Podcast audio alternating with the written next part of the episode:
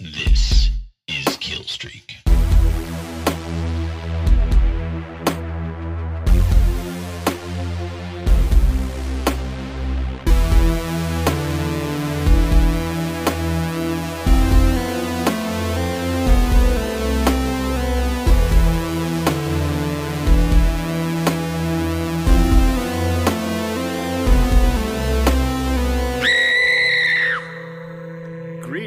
future lovers. It is Killstreak, episode 15. Trying out that new catchphrase, that new greeting to all of you, my future lovers. Uh, we'll see how long it sticks around. You know, vote in the chat, thumbs up, smash the like button if you want more future lovers. Yeah. If you if you enjoy it, donate an extra ten dollars to our OnlyFans. Uh, I am Eric Goslin, and joining me uh, all the way in Texas, Mike Price. Hello, Mike. Hello, Eric. How are you this fine evening? You always ask me, but I want to know how you're doing. Well, thank you so much for asking. I am I'm doing well. Uh, don't got much to complain about. Um, it's a little hot in the basement per usual. I got my fan on. Hopefully, that's not too big of a problem for the listeners. Oh yeah, I should get my fan going here. Yeah, get that fan going. They're our biggest fans. Dumb son of a bitch. yeah, uh, but yeah, I'm doing well. Good. You as well? good. I, I heard Um, you just watched a, f- a fine film. Yeah, we like to talk about our, our outside the podcast viewing. Um, Kenda and I just watched Anaconda. Um, Yeah. which I was telling her I don't think I have seen since its theatrical run in 1997. I may have seen it on video after that, um, but I definitely saw it in theaters. I, I was pumped about it. We brought up Roger Ebert last episode. Roger Ebert inexplicably loved Anaconda, and I'm pretty I'm pretty sure he gave it like three and a half out of four stars. Um, yeah, I mean, here's the thing with that movie. It was fun, no question. Um, it's real stupid, and a lot of it looks pretty shitty. But it's like, I think it it's a movie that knows what it is, and it's having a good time with it. Yeah. Um, and you know, I want. I don't know, you know, the world is so complicated these days and you know me, I'm I'm always trying to stay woke, but uh, you know, that's an annoying thing to say. Just like and then it's like, why is it annoying? And then it's like we make fun of people for being social justice warriors. And it's like, wait, social justice is good. And then, you know, so anyways, all this to say that as problematic as Jon Voight's performance in that movie is, it is a blast. Yeah, he is like chewing up scenery. Yeah. Or not even chewing up. Well, he is, but he's mostly, as you sent me a, a clip of, he's mostly staring. yeah, he does a lot of staring. Squinted eyes. Yeah, so much squinting, a really offensive accent, but like so he so commits to it that it's almost just like I don't it's hard to Yeah, anyways. Have It is an interesting world that we populate with you and I being like big Mm-hmm. horror movie fans and big action movie fans, especially Yeah. like 80s and 90s action movies. Mhm. Um, but also like not really, you know, uh, subscribing to like the clear Reaganism and like Oh my god, yeah. conservatism of the of the 80s like horror movies too to a certain extent but Oh, yeah. definitely action movies like for instance the movie i watched which does not have any fun in it at all is judge dredd that movie fucking sucks i remember i don't even think i liked it as a kid and i'm I pretty don't sure think I, saw I it did in either. theaters. Yeah.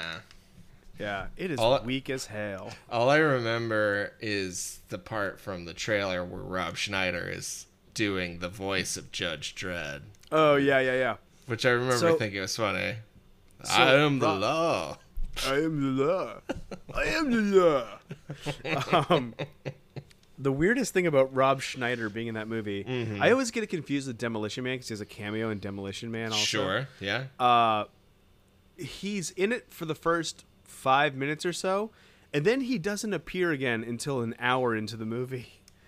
and like you really picture him being there every step of Yeah, the way. Yeah, it's like the sidekick, right? Yeah, no, not until relief. like an hour into the movie does he reappear.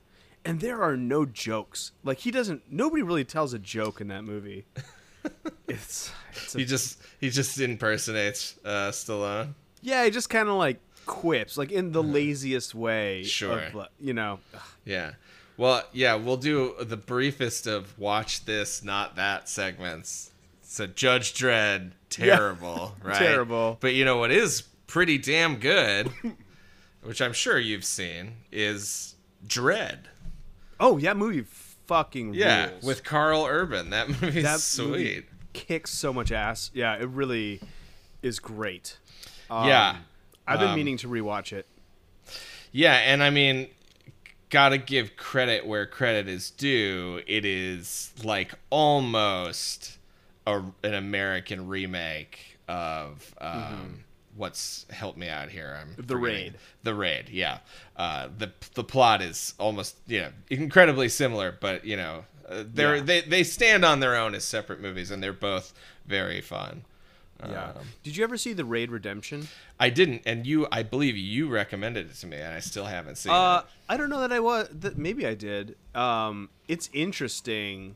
It's not fun like the first raid is, and it is so brutally violent that like Jess had a hard time even finishing it. Wow. Uh, but it's cool. It's more serious. It's like a more. It's like yeah. it's kind of like a crime drama with like intense violence throughout. Interesting.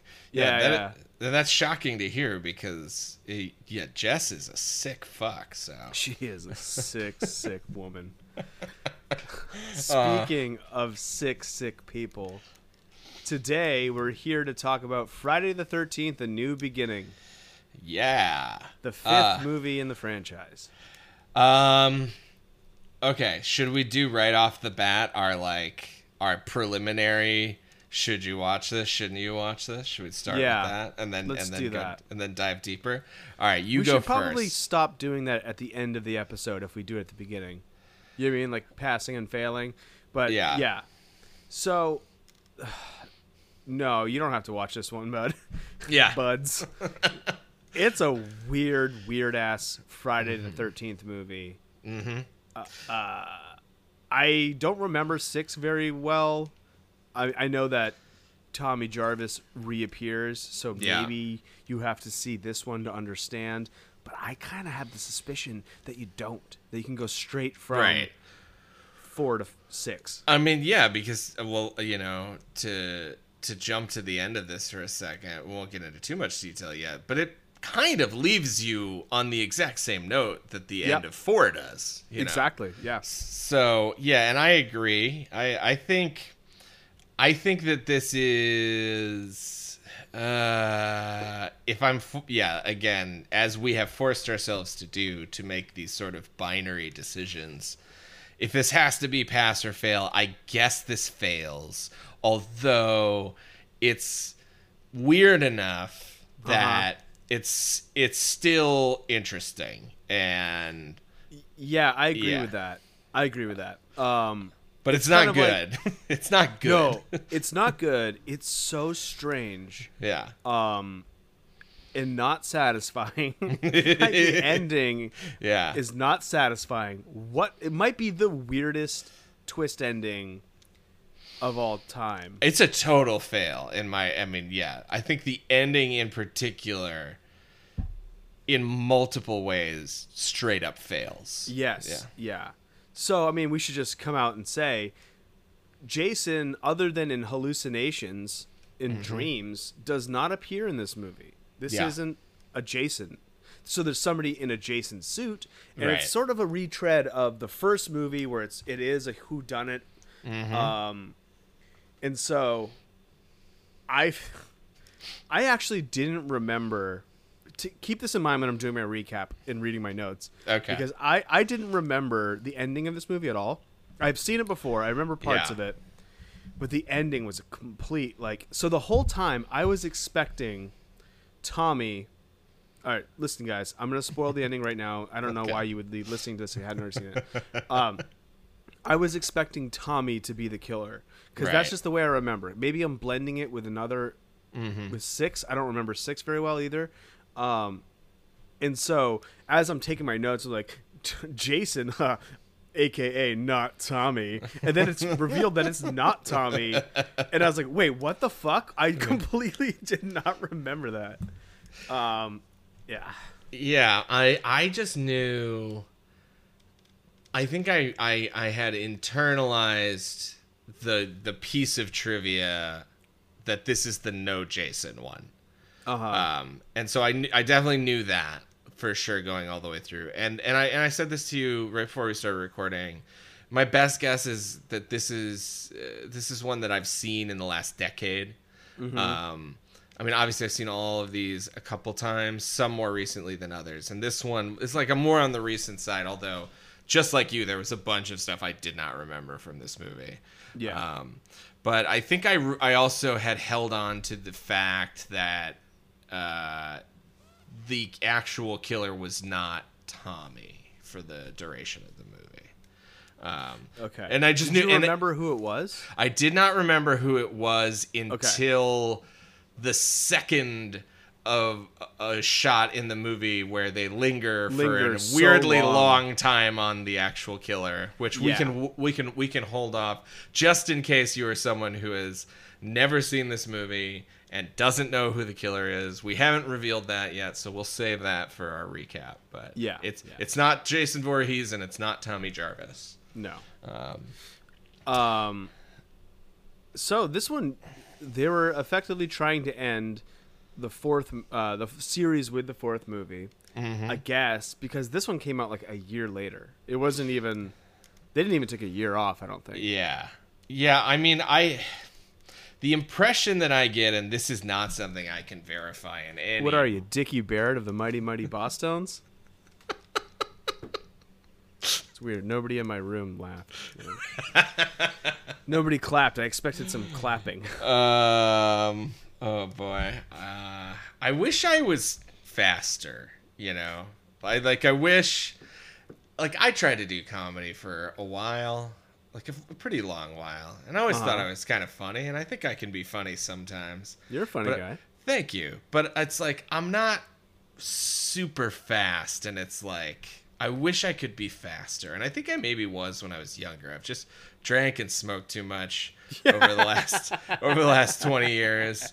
But I was just like in my in my head right when you said when you you made that hilarious Bosstones joke.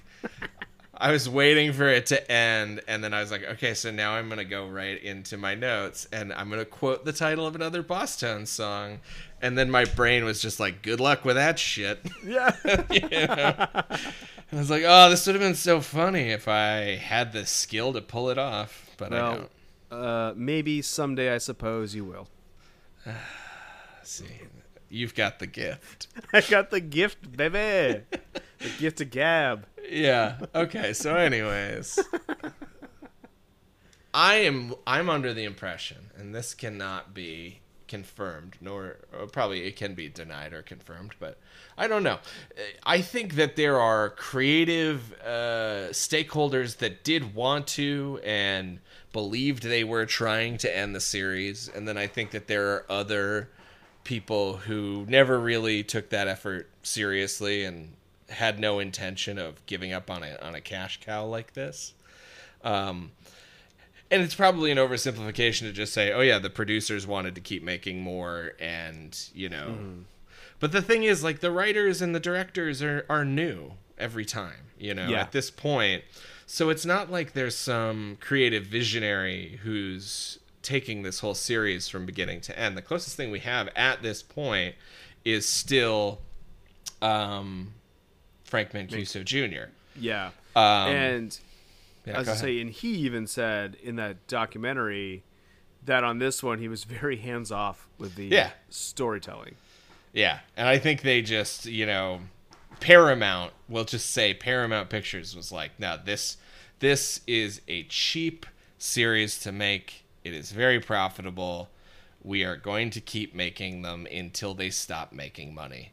Um, which, you know, it's this is Hollywood is a business, and so I'm not really going to uh, you know, uh, hold any anything against anybody for that prerogative. I mean, yeah, if you have a profitable series on your hands, keep going. I get it. Yeah. you know. Um, but anyways, they did want to commit to the sort of retirement of Jason Voorhees here. So that is one through line from four that they did kind of adhere to. Um, but other than that, we've got all new writers, and then, or I think David Cohen, who worked on the first draft, is someone who had worked on at least one of the previous movies. But um, the director that they brought in, who sounds like a really interesting guy. um, he he also did a rewrite of the script, and that is one Danny Steinmann. Uh, Eric, would you like to share any uh, uh, pearls of information about uh, about Danny Steinmann? Well, uh, Danny Steinmann. Uh, I'm just checking. No, he uh, Danny Cohen, David Cohen did not write any other. Okay, Friday all, movies. all new creative crew. Uh, Danny Steinmann. I actually, after watching um, Crystal Lake Memories or whatever it's called, checked out his first one of his movies, earlier movies called Oh, High yeah? Rise, Oh, which yeah? was a pornographic film.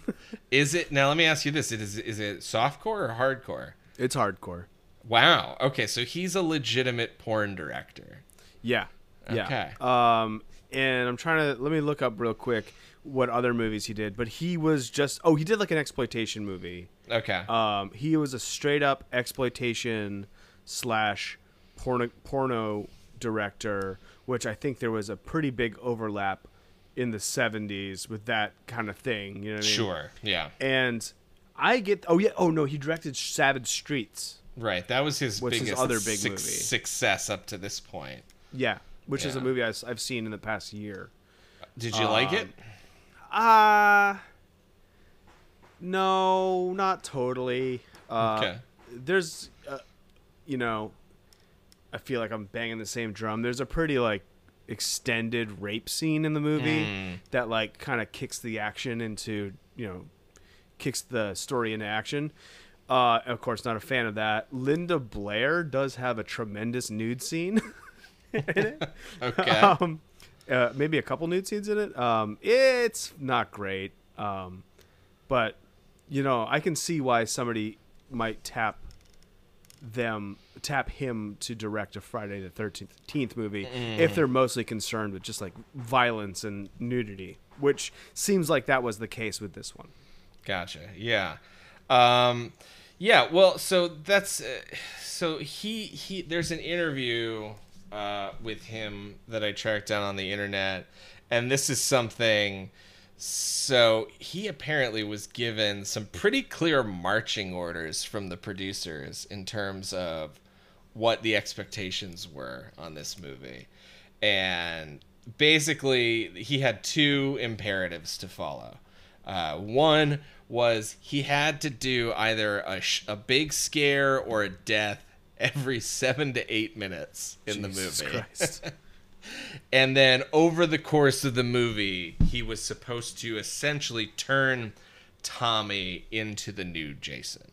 Uh-uh. Um, and I think that is something that, you know, again, kind of didn't really come together. It, it kind of gets slapped together at the very end. yeah. Um, but certainly he he held on to the um, the the pace of death that they were looking for. Yeah, sort of to the movie's detriment, honestly, because they're just introducing random characters left and right. Yeah. Well, it's funny. We talked about this with part three, where we get the essentially the gang characters who are seemingly introduced just to be killed. Yeah. Um, and yeah, same thing with this. We have, I mean, there are two characters who I have a lot of questions about. I do too. I know what you're talking about. Yeah, that were that are literally only in the movie for two for one scene. They Yeah. they are introduced and then and then murdered, and they are uh, they have no relationship to anyone else in the movie. I can't Um, wait to get to that scene. That seems really like a master class in uh, everything: filmmaking, Yeah. acting, Uh-huh. editing, writing. Yeah. Um, and so this is great though. So just to so in the interview that I found, the interviewer asks him. I don't want to spoil their uh, their details, um, but he says, you know, who are these these two guys? What's their story? Uh, and the director's answer is they were two guys that needed to be killed. They had nothing. they had nothing to do with the story. Wow. yeah. So that's where you're at with this. And especially co- uh, coming from part four, which does have some really pretty well developed characters, especially you know, uh, per this series, like about as developed as you can get.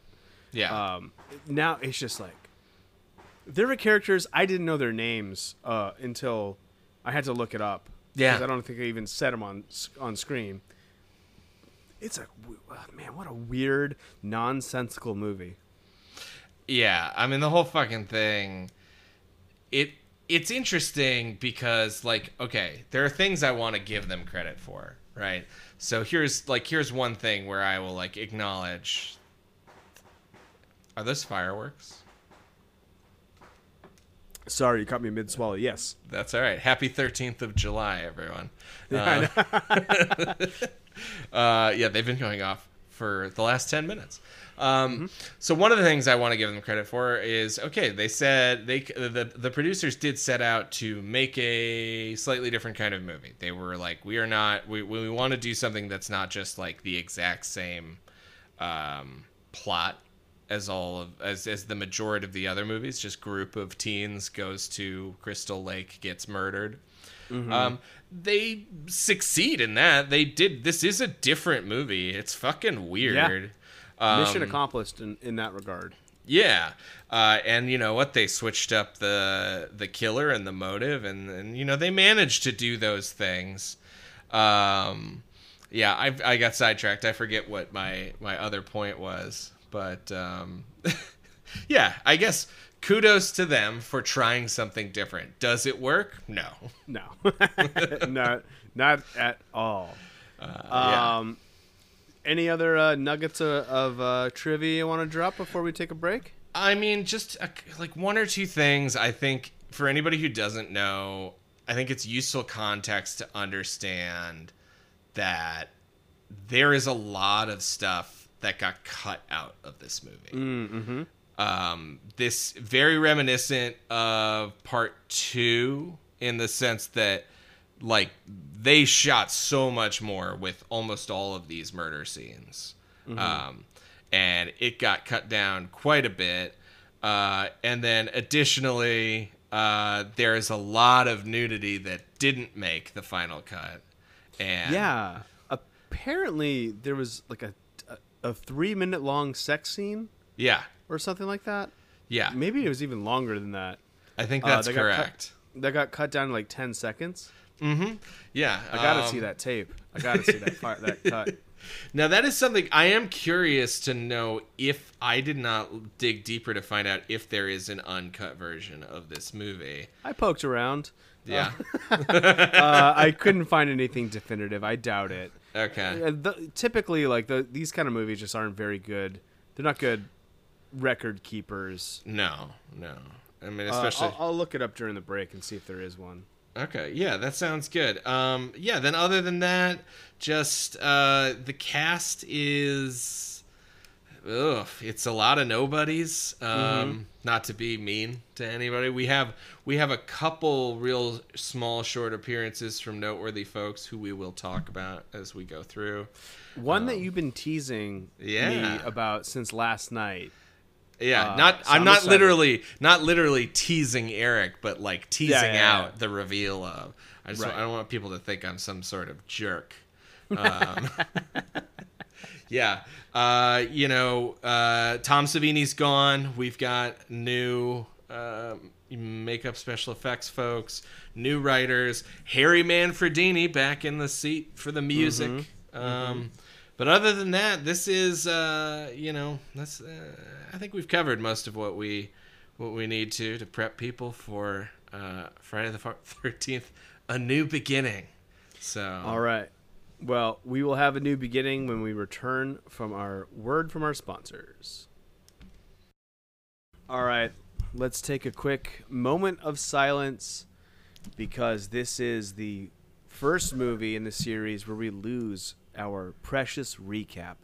that was that was uh, sorry moment of silence apologies Okay, I think that does. okay great yeah uh refreshing um i was i was like do they dare do they dare start the film It is truly a new beginning. It's one of, one of the most tried and true tropes of the series is no longer. Maybe it comes back. I don't remember. yeah i mean this opening scene that we have in its own way serves as a very deliberate bridge between the last film and this one Yes, yes. And so it starts on a dark and stormy night. Uh, we see someone with a yellow rain slicker and a flashlight walking through the woods. Um, and then he emerges onto a cemetery, and we see it's Corey Feldman as Tommy Jarvis. He's back, baby. he's got hair Uh, he's got yeah, yeah. He's, his hair's all grown back. Uh, he comes to Jason's grave. Jason ha- like has a handwritten grave. Nobody sprung for the Yeah. proper headstone. Uh, then he hears men's voices and he runs and hides. And it's two grave robbers looking to catch a glimpse of Jason's corpse. They pop open the grave and Jason is in this dream sequence was buried in his hockey mask with a machete. yeah Worms all over. worms everywhere uh yeah it's a dream sequence now you guys know Yeah, now you know. But but before uh, Tommy wakes up, Jason kills both of the grave robbers. Body count goes to two. He emerges from his grave. He looks huge in this movie. Sometimes. I think he does sometimes and then yeah, other times. sometimes you're right. Yeah. Yeah. Well, so I think this is a different stunt guy. If I'm It is. this right, this is this Yeah. is not the guy. This is John Hawk who plays him just in this scene and then also in a big fall right at the end of the movie. And then the rest of the Oh, time okay. the rest of the time he's portrayed by Tom Morga. Okay, so that's why he looks different throughout the movie. Yeah. Uh, also, it's played by you know it's a different person playing the Jason. Sure. uh, or you know whoever's wearing the hockey mask. Is this the first? It's funny. Jason's not in this. This is the first appearance of the coveralls, which is maintained through the rest of the series. Yeah, I think you're right. Yeah. Uh, yeah. So uh, he slowly walks up to Tommy, and Tommy's literally shaking. Uh, Corey Feldman, I'll say, is not doing a great job at scared acting in this moment. no. and he's a good actor, so Yeah. like he has it in him. Yeah. But he's like his his teeth are like literally chattering. Yeah. Well, Uh, this which- isn't a scene that I think they spent a lot of uh, time getting ready to do. Because one of the things, No. one of the things we learned in the documentary about the series is that Corey Feldman was so unavailable because of his Goonies shooting schedule that they shot this this scene in his backyard. They went to his family's house and set Wow. and set up a rain machine and decorated a set and did this all in the span of about three hours in the backyard of his family home. And that Holy shit. and that is the extent to which Corey Feldman was involved in the shooting of this movie. Yeah, I mean initially they had they had written him to be in the whole movie. Yeah. but he was busy with Goonies. Mm-hmm. And I think he made the wrong choice. Clearly. when you get a chance to work with a Danny Steinmann, you take it. uh, so Jason Jason swings the machete down, presumably killing Tommy. But guess what? It's just a dream. We see uh, adult Tommy, teen Tommy. yeah. This guy looks. I, all right, I looked it up. He's supposed to be 17, Mm-hmm. uh, and he looks 26? like- n- yeah, I should say north of 25. Yeah. Um, how old is he? Let's see. Um, this was shot in when when is Probably this guy? 84. This is out in 84. 85. Yeah, so um, 1960, 24 years old. Okay. Yeah. He's already sort of his hair's sort of thinning in the front. Yeah. He's like definitely going bald. Well, yeah, I mean he's he's he's a type of guy. Not to not to cast these stereotypes, but it's like we see him with his shirt off, and he's you know he's Yeah. jacked. Uh, He's ripped, yeah. and uh, you know, he strikes me as the type of guy who's probably got a pretty high testosterone level. and uh, Yeah. you know, so he doesn't have so much hair on top, and I'm guessing his uh, his nuts are small. Are you? Are you? Do you think he's juicing? I don't know that he's juicing, but I mean, he's shredded, and it's the '80s, so it's not the wildest theory. Yeah, he is shredded. I, Yeah. I made a note of that. Um, so he's he's in the back seat of a car, uh, and it outside it's uh, labeled as the Unger Institute of Mental Health. So he's being transported from the mental institution to where? We'll find out after the title. the title I love, love, love the way these escalate. It's a gold, like so. Friday the Thirteenth Yeah. is gold. It turns white, and Jason's mask careens down from the corner of the screen with like a rocket sound, like Yeah. and smashes into it, exploding it. Yeah.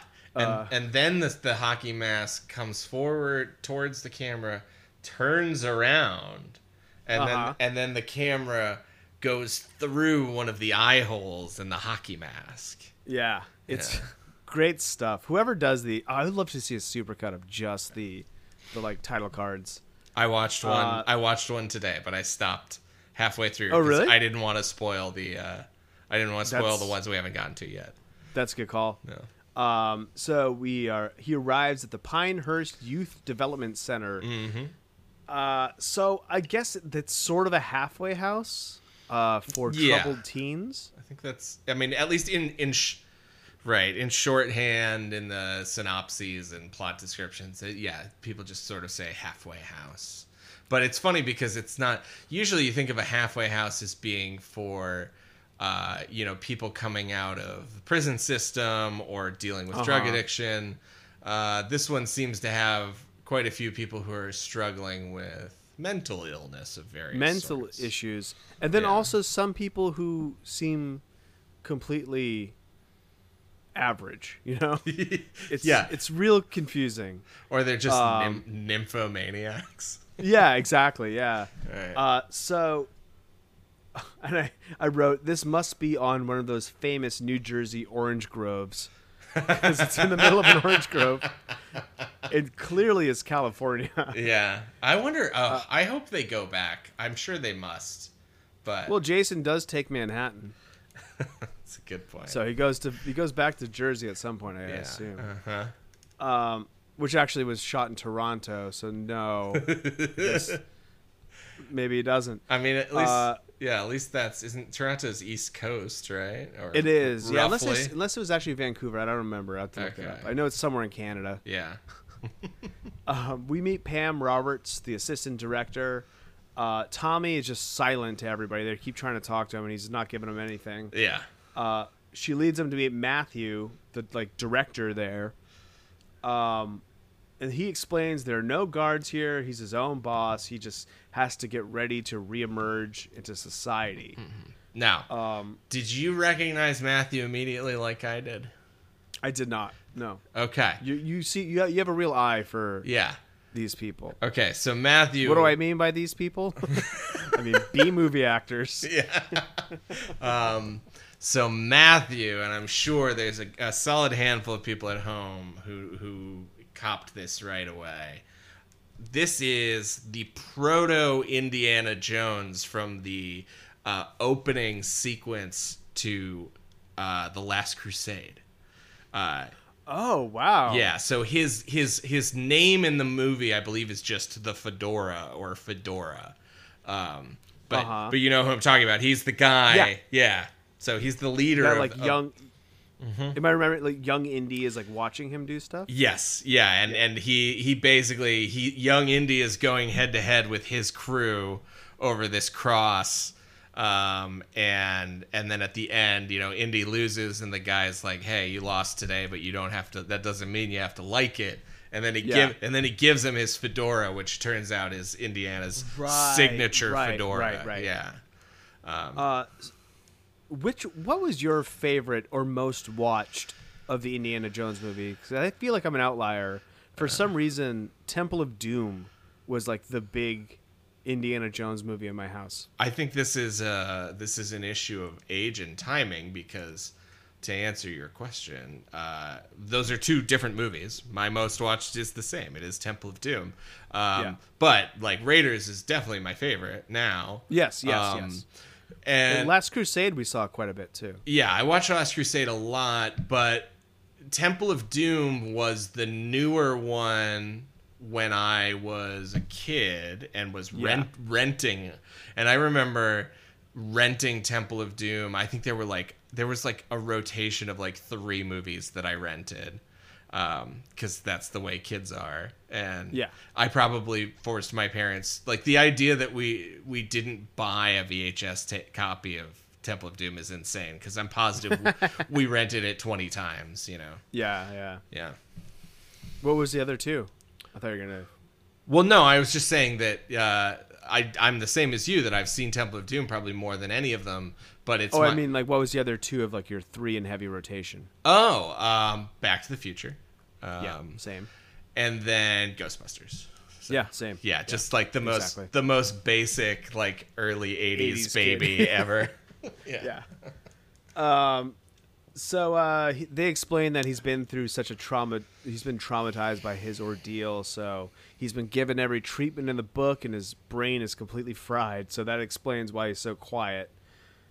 Uh, back in his room, Tommy looks at a picture of his mom and Trish and Gordon, and he also has a buck knife in his bag, which I think they should have searched for. I don't know. I mean, maybe it's allowed at a at a halfway house for teens, but Well, they're not going to tell him. that- They're not going to tell him what to do.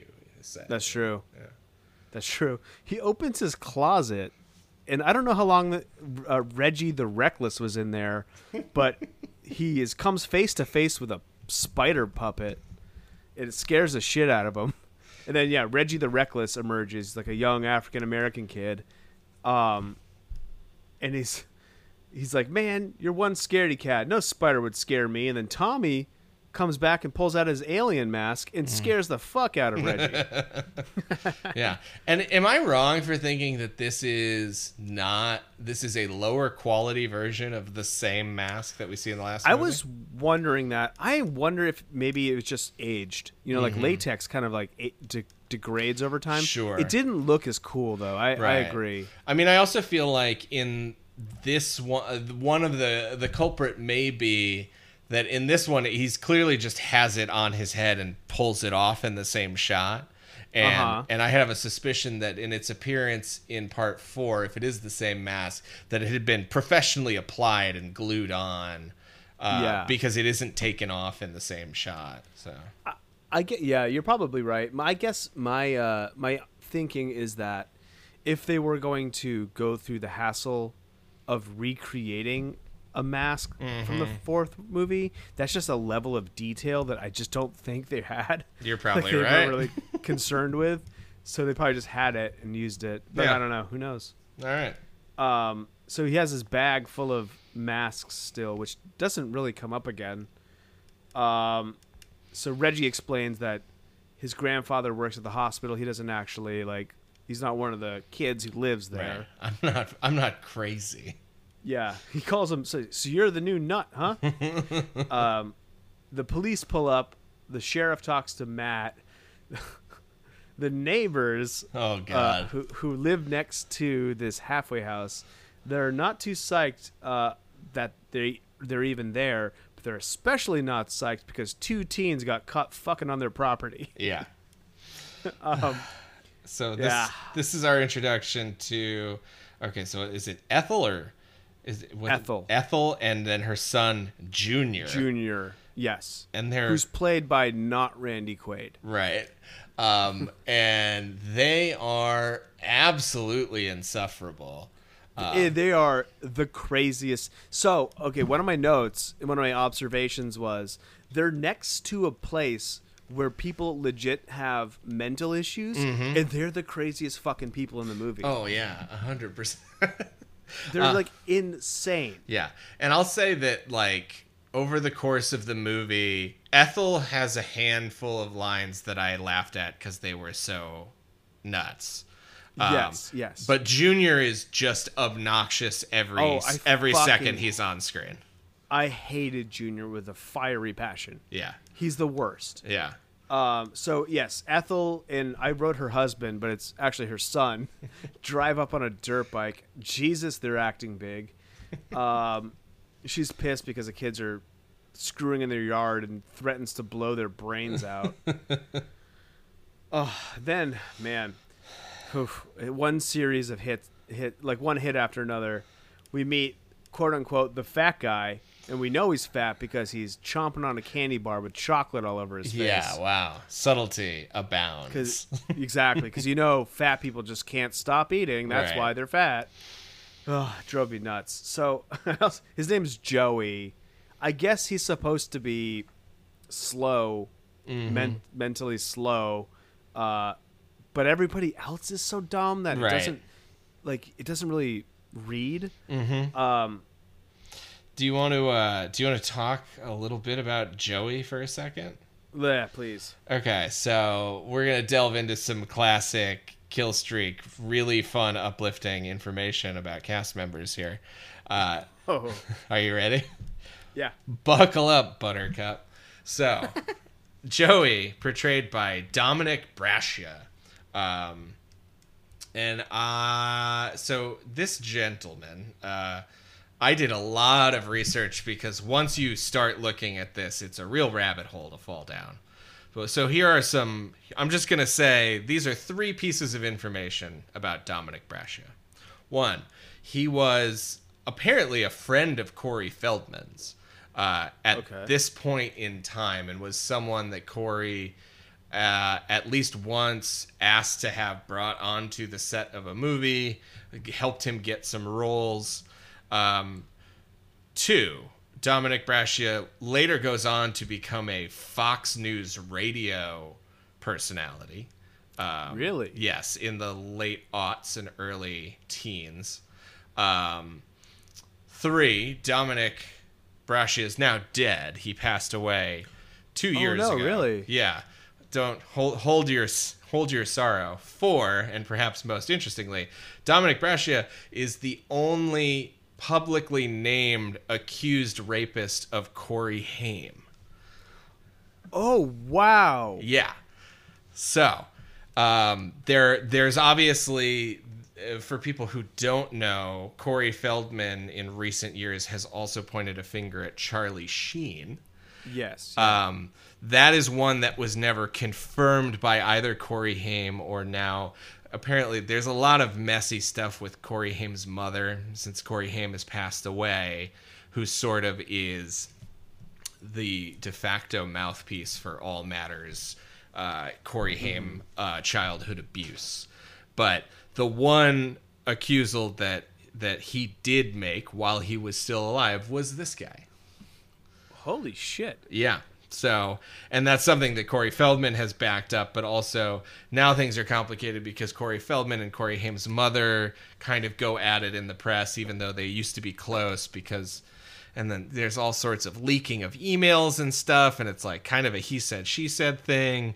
Um, but certainly, one thing that we can all feel pretty confident in is that both Corey Feldman and Corey Haim almost certainly were assaulted by people in Hollywood uh, Yes, yeah. as as as boys and yeah so Jesus Christ. there's and so this this gentleman Joey uh, is an accused child molester and rapist so there you go Wow. Well, fuck him. yeah Then in that case, he gets what he deserves because he tries to help Violet and Robin with the uh, laundry and gets his f- little chocolatey fingers all over him. yeah Uh, and then he goes to Vic, Vic. who's a, a punk guy splitting splitting a log with an axe. ah. And Joey explains to Vic that yeah, before I came here, I never had anything to do. Being an orphan and all, people always tease me about sitting around like some kind of pig or something. But here it's different. I can help others and do a lot of things. I really love it here. That was verbatim. wow I wrote Yeah. down. Uh, before you tell me who Vic is, which is the person you've been you've been uh, teasing me about, Uh-huh. bullying me about, uh, Vic then screams and then uh, chops Joey up with an axe. Yeah. Um, and one of the more shocking deaths I can remember. Yeah. Yeah, this one is really dark because it's there's no psycho killers involved.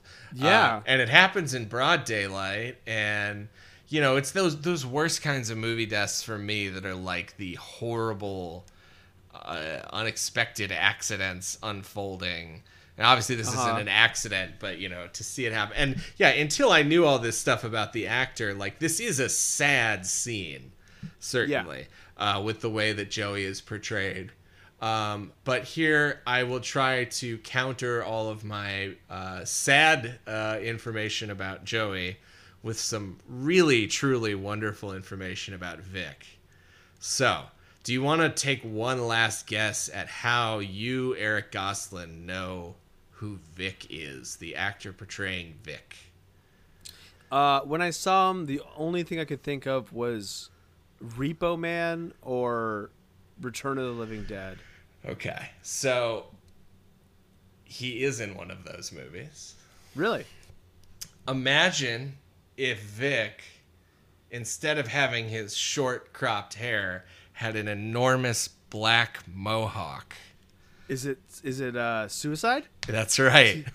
Oh fuck yeah! Okay, all right, all right, all right. Wow, Yeah. he's playing a punk again. Yeah. Um. Yeah. So this actor, um, bu- bu- bu- bu- fuck, I lost his name. I think it's Mark Venturini. I'm gonna double yeah, check here. something like that. Yeah. Um, but yeah, so this is Suicide from Return of the Living Dead. So if you guys have been with us since the beginning, uh, you know that this is somebody that we both really liked in the original Return of the Living Dead. Yeah, Mark Venturini. Uh, also died Oh, way great. too young. Gone Oh, at, really? Gone at the age of 35. Passed away in 1996. Holy shit, thirty-five. Yeah. Um, Do you know? Does it list why? Well, why don't you uh, continue I'll- with I'll- your recap, and I'll chime back in in a yeah. second. Okay. Tell me. I mean, it's one of those morbid things that's like, I just have to know. Yeah, I know. I mean, isn't that weird about people? Like, like, like, oh, this guy died. Well, how? yeah. Well, he died of leukemia. Oh no. Yeah. Jeez. You're really bringing this podcast. Hey, you asked me. I, I did ask. I, I asked. Uh, so the body count's not up to three. Yeah. Uh, the sheriff comes to arrest Vic. Vic. Uh, Joey gets a lot of backstory here. His mother apparently died during childbirth, and he got shuffled around the systems. Uh, what, this fucking dickhead paramedic who doesn't act like a normal human being No. uh, pulls back the sheet to reveal his like chopped up body, and everybody, including the teens, rightfully freaks out. He's like chomping on bubble gum and calls them a bunch of pussies. and then his EMT partner Roy glowers at him. Yeah, and Roy is having a a rough time with this scene. Uh, Yes, and they he is. and we spend a lot of time watching Roy react. Yes, we do. Uh, so then we meet Pete and Vinny, oh, the two characters that we alluded to earlier. Uh, they're just a couple of greasers, and their car is broken down next to a cornfield, I think. Yeah. Um. One.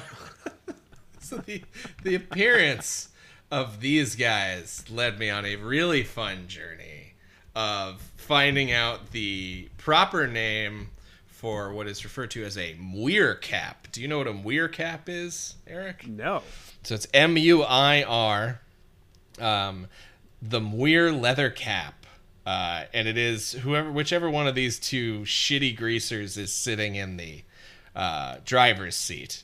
Um, so I, uh, in my limited knowledge, had always just thought of this as a gay hat. Um, Yeah. basically, Okay, I'm looking at it now. Yeah. so it's part of leather um, wear and the leather community uh, in in in the gay community, right? So made famous initially by Marlon Brando, James Dean, um, but I guess so. There's some really interesting stuff that I learned. So in the late 50s, there was a Finnish artist whose name I'm going to fuck up, but I'm going to try. Is Touko Valio Laaksonen, or uh, often referred to as Tom of Finland, who drew. oh yeah, yeah, yeah. Yeah, who a famous artist who drew a lot of uh, artwork with big time LGBTQ appeal in the 70s, and a lot of his art featured this particular cap, which then led to its popularity in the leather community. Um, and here are just a couple interesting things about the cap I thought you might like to know. Yeah. As a rule in the United States, the brim of the cap is never to be touched to avoid fingerprints and smudges on the finish of the brim. In order to place the cap on properly or to adjust the cap, the wearer must lift it by the sides and make sure the brim sits just above the eyebrow ridge. It is also deemed incorrect to touch another person's Muir cap without their permission. And Wow. it is a cap that is meant to be passed down from one master to another and it's it's frowned upon to buy one although it is not difficult to do so but the idea is that you're supposed to be given the cap by someone else wow. Yeah. I had no idea. yeah And th- okay, so that explains a couple of things with these two characters. Uh, one being one of them is clearly gay, Right. like uh, Pete, I guess it is. Whoever's fixing the car, yeah uh, Vinny. Um, but the other guy, Pete, Sorry. says like, "You better fix it because these cunts aren't going to wait around yeah all night." so we have one gay greaser and one toxically masculine greaser it's Yeah, yeah. Uh, it's very confusing, and we, we we mentioned this in the beginning. But in case you were wondering, no, we've never seen them before. They have no relation to anyone, and we will never see them again. No, no. Uh, so Pete tells Vinny to fix the car by the time he gets back. He has to take a crap. so then he just goes into the cornfield and Yeah. takes a shit. Uh, and also, I wrote, everybody hates each other in this movie. Yeah, yeah, and it's not good. It doesn't help the movie. So Pete goes into the woods to plop some brown softies. Oh God, Uh, he gets scared what's, by what's a What's wrong rabbit. with you? What do you mean? I'm just trying to be descriptive here. It's possible that some of these people haven't seen the movie. All right, fair enough. Um, and you, got to hear about those brown softies just plopping on the ground. Um, he gets scared by a rabbit. Uh, somebody lights a flare and approaches Vinny, who's fixing the car, and they stuff the flare right into his mouth. It kind of lights up his cheeks. yeah, Uh, body counts four. Pete comes back from his shit. Uh, he's he kind of sings this funny song. this little like- scatting and bebopping. Yeah. Yeah. you fucked up again, asshole. You didn't fix the car in time or something. like it's it's fun. I liked it. yeah. And then somebody grabs his head and slits his throat with a machete. It's really lame looking. Yeah, it looks terrible. Uh, body counts five. Tommy is sweating in his bed, hearing himself as a kid yelling "die" as he's chopping up Jason. Uh, and he's shirtless and totally shredded. Yeah. Uh, yeah. He- his neck's a little thick, you know. Yeah, yeah, yeah. He does, I mean, the guy clearly takes good care of himself, and still does. He looked pretty good in that documentary. Yeah, I think. I mean, this is. I don't want to. I don't want to generalize too broadly here, and I'm not trying to indict uh, any of our listeners who are devout followers of the Christian faith. I, as long as you preach, uh, you know, love, happiness, acceptance, then then I'm all about that.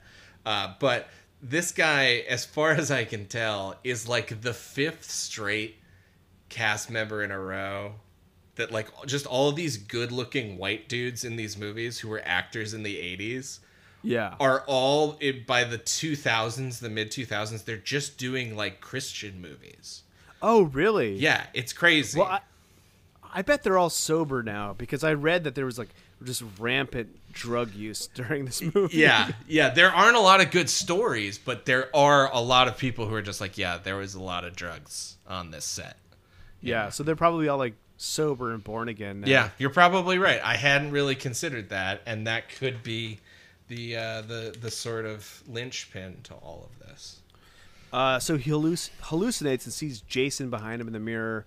Then we cut to breakfast time. Reggie and his grandfather are serving breakfast. It's cute. His grandfather like clearly loves Reggie. I like I like the two of them. yeah Uh, okay, so Violet is the goth. There's some dude with a stutter who we later found out. I found out his name Jake. Robin, the redhead girl, Yeah. and then some guy named Eddie is upstairs, who's one of the sex freaks. Yeah, Eddie's Eddie's the nympho, or I guess Satyriasis in men. Satyriasis? Yeah. Wow. That's a line from The Big Lebowski. Oh. Yeah. Julie, I've established on this show that I don't remember quotes from movies. yeah, Maud, Maud Lebowski is talking about her, uh, you know, stepmother, Bunny. Uh-huh. She's Oh, bunny. Yeah, yeah. the nympho, nymphomania, Satyriasis in men. Yeah. Uh, so they tell Tommy to go get Eddie upstairs, but then Eddie pops out with a mask and scares him, and Tommy flies off the fucking handle. yeah. Gets beats the shit out of him and body slams him into like an end table. Yeah, Tommy's got some moves, and we get to see these moves a couple times, and they really get you thinking. Oh man, if there's ever a confrontation with Jason, he's gonna. Tommy's gonna be a badass. yeah, he's gonna bust out some of these moves. It's gonna be great. It's gonna be such Yeah. a great fight. Uh, so then we cut to Ethel chopping off a chicken's head. She calls her son a dildo. She says- tells him to. yeah, say it. No, no, no. I didn't write it down. So if you have, if you have it, go for They're it. they're just fucking you know bantering back and forth. And she goes, "You big dildo, eat your fucking slop." Yeah. Um, that's these these characters are out of control, and They're filthy. They look disgusting. They're screaming the entire time. tonally It's like a John Waters, like an early Yeah. John Waters movie. absolutely tonally from a completely different film. it's so it's insane. Uh, and then a dirty man named Raymond shows up, but he's no dirtier than they are. Yeah, and he's kind of like he looks like a western actor. Yeah, yeah, he does. And then Ethel calls him the ugliest man she's ever seen. yeah, and I was like, the fuck he are you talking like Sam Elliott or something. Yeah, it's like, what are you talking about? This is insane. Yeah. Uh, so he says he hasn't eaten in two days, Mm-hmm. and she says if he cleans the shit out of the chicken coop, she'll fill his stomach. Right. Yes, ma'am. Yeah, and I, I wrote down a note that was like, these these two are gonna fuck, right? There's got to be some kind of They're setting it up, right? yeah, there's got to be some kind of future interaction and character development between this drifter and Ethel and her son, and I'm sure we Yeah. will follow that plot later on in the film. Exactly. Yeah, Yeah. my thought too. I also wrote, no one makes sense in this movie. Uh, so then the sheriffs are investigating the murder scene of Pete and Vinny. Roy is there, and I wrote, why are we spending so much camera time on Roy? There's just these long shots of Roy just kind of staring.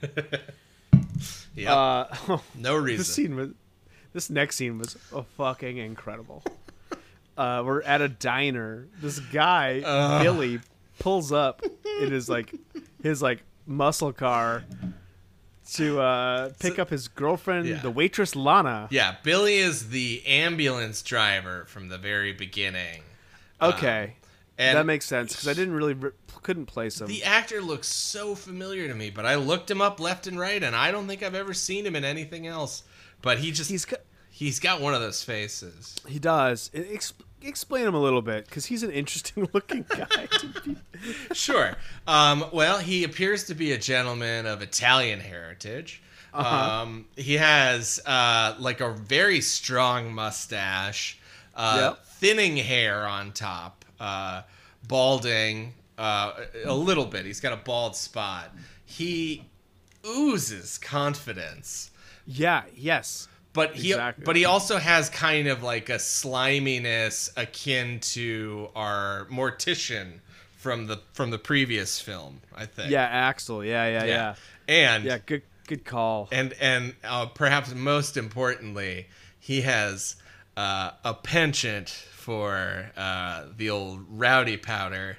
Yeah. we'll get to that because I wrote Yeah. down what he says. Okay. Um, okay, so he goes to pick up Lana, and uh, as she pops out, he's like, "I'll take Lana with nothing on." Oh, you know what? I'm looking Uh, at his face. He also kind of looks like uh like if uh one of Santa Claus's elves had too much testosterone. He has big ears and sort of like small features. but he's very masculine. So she goes into the bathroom to get ready, uh, and she, oh fuck, I don't right, I don't remember the quote, but apparently she did this. This was Yeah. an improv on her It's- point. it's- it's- she it's flashes her giant. Yeah, she says that? it's showtime. She took it. That's right. She says- She took it from the cabaret. It's a Roy Oh, Scheider no, line. the, uh, all that, all that jazz. Uh, oh yeah, all that jazz, which is about cabaret, right? Yeah, Okay, yeah. and she just like flashes her boobs in the mirror. That's some big. that was her moves. idea. She's like, "Hey, could I do this?" And of course, whatever the director's name Yeah. is, like, "Yeah, of course you can do that. This Yeah. is the kind of movie I'm making." Except he probably went, yeah, yeah, do it. Um, Billy looks cool. Uh, he's yeah, I like his style. He's like wearing chinos, a striped shirt, like He's got a denim jacket. It's a nice denim jacket. I'll say that. It is. Yeah.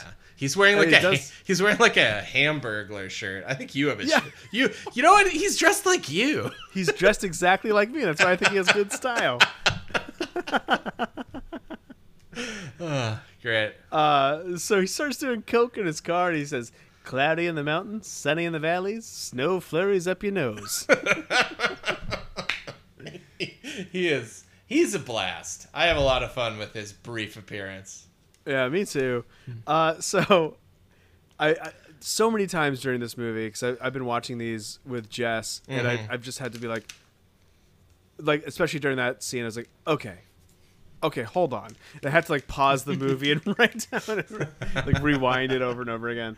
Uh, so Lana's getting all tarted up, and she hears a crash, and uh, she goes out to check, investigate, and a cat jumps out and scares her Yeah. a cat in a diner. and then I, I made note this is in the series, this is the second cat jump scare because that's something we were curious about. Okay. That's less than I would have expected across five Yeah. movies. Yeah. Unless I missed something, but I don't think there's any cats. Yeah.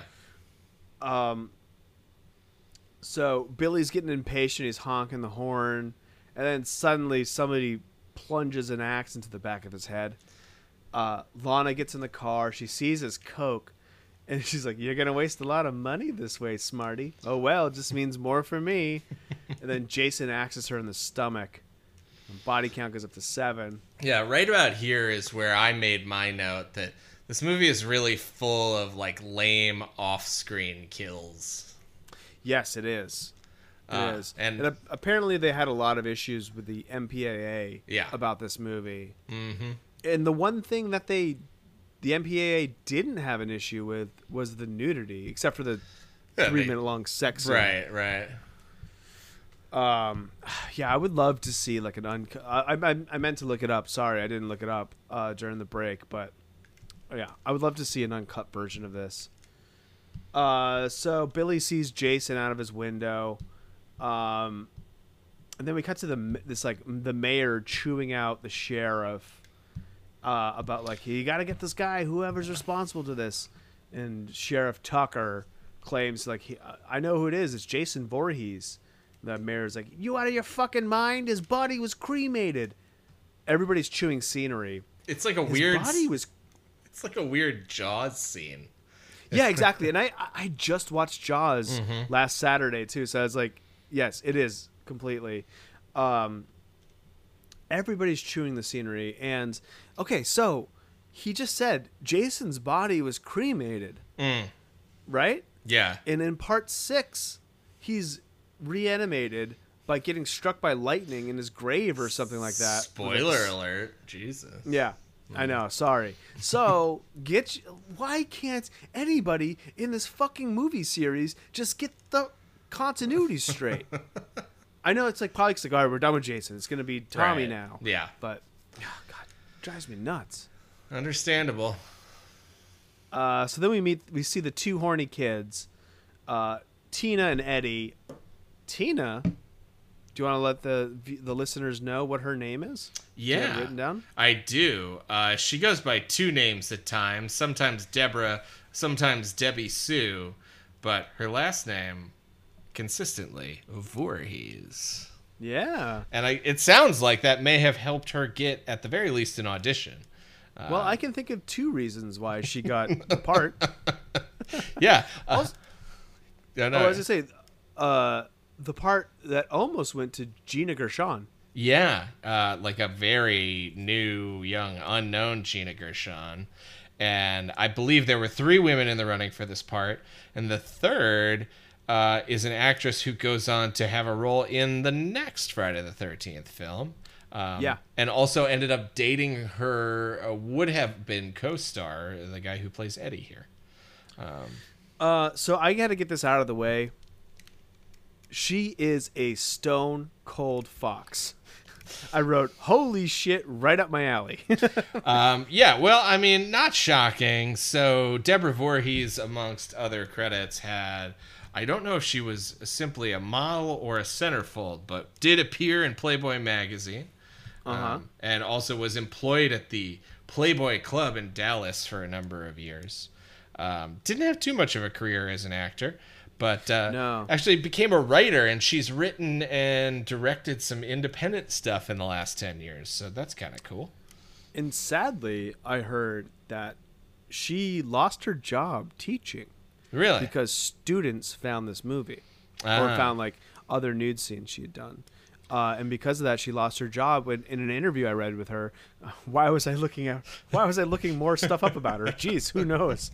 Uh, yeah, she's she said that like teaching is like her real passion, and Ah. she lost her job over it. And she doesn't regret doing doing it because she doesn't believe in regrets. But Sure. I think that's a real, real shitty thing that that happened to her. I think that's shitty too. Uh, so they sneak off to fuck, and a pair. Oh yeah, yeah. I just covered that. Uh, they smoke weed and get to work on a sheet, and somebody's watching through the trees. Yeah. It is fucking Raymond, the hungry guy who showed up at the Hicks house. Yeah. And then oh shit, he's just stabbed in the gut, And he's dead. That's it. and he's dead. There's that's the end of Raymond. I think he had two lines. That's it. Yeah, this movie is not taking much time to develop any of these characters. No. So uh, they finish up uh, really fast. This is the scene that got drastically cut down. Yeah, yeah. Uh, release, release the Steinmann cut, or whatever the guy's name is. God. Spellman, what's it? Stein- no, you got it, Steinmann. That's right. Oh, sweet. Uh, so she he goes to wash up, which I thought was funny. He's like, I gotta go wash up.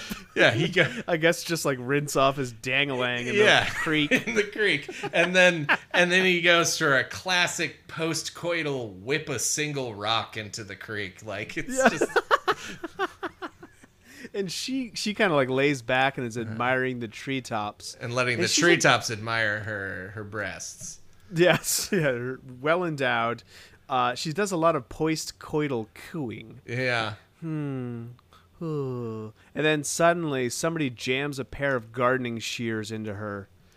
And uh, we don't really see what happens, but it, the sound is kind of enough. Yeah. Like, because they it gets plunged in, and then it's like there's like a resistance, and then snaps as it Right. closes. Mm-hmm. Um, which is funny because I just watched The Burning, and like the primary weapon in The Burning is gardening shears, Interesting. and The Burning is like kind of just a rip off of Friday the Right. Thirteenth. But at least you have Savini effects in that one, right? Yeah, and they are pretty good. Yeah. They are pretty good. Um, so then Eddie finds her. Her eyes are cut out. He backs up against a tree, like in shock, and so- someone wraps a leather strap around his eyes and tightens it until presumably his skull's crushed. Uh, and apparently, this scene was one of the bargaining chips to get more nudity into the movie. Yeah, they cut this down significantly, and as a result, it just sort of feels like a lot of nothing.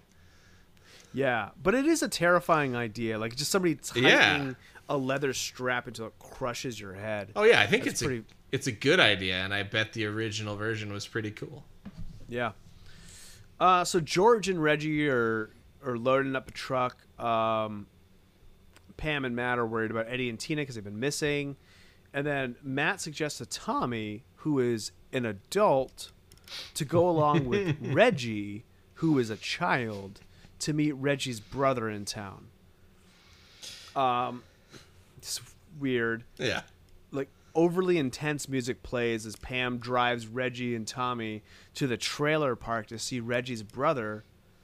Um and Reggie's brother, who lives in a van and is named Demon, is Miguel Nunez Jr.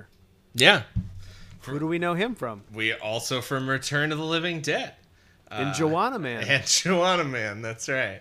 Um, yeah, so I, I wonder I wonder if Mark Venturini and Miguel Nunez Jr. ever crossed paths on the set of this one. Yeah, probably not, but yeah, maybe. Um, maybe it was a similar casting director or something. I don't remember. Uh, I didn't pay attention in the credits. Yeah. But yeah, he is really good in this movie. Like, I think I just like him. He has charisma. Yeah. Even though his part is dumb and like, his his lines are dumb. Like he sells them in a fun way. Mm-hmm. Um, and so. Reggie like peeks his head into the van. He's like, "Where'd you get that?" and it's Reggie's girlfriend Anita. Uh, it's kind of funny. Um, and then Pam comes up, and Reggie introduces Pam as her girlfriend, as his girlfriend. Yeah, Reggie's fun. Yeah, Reggie's fun. Um, so Tommy is like getting hypnotized by the flashing trailer park neon sign.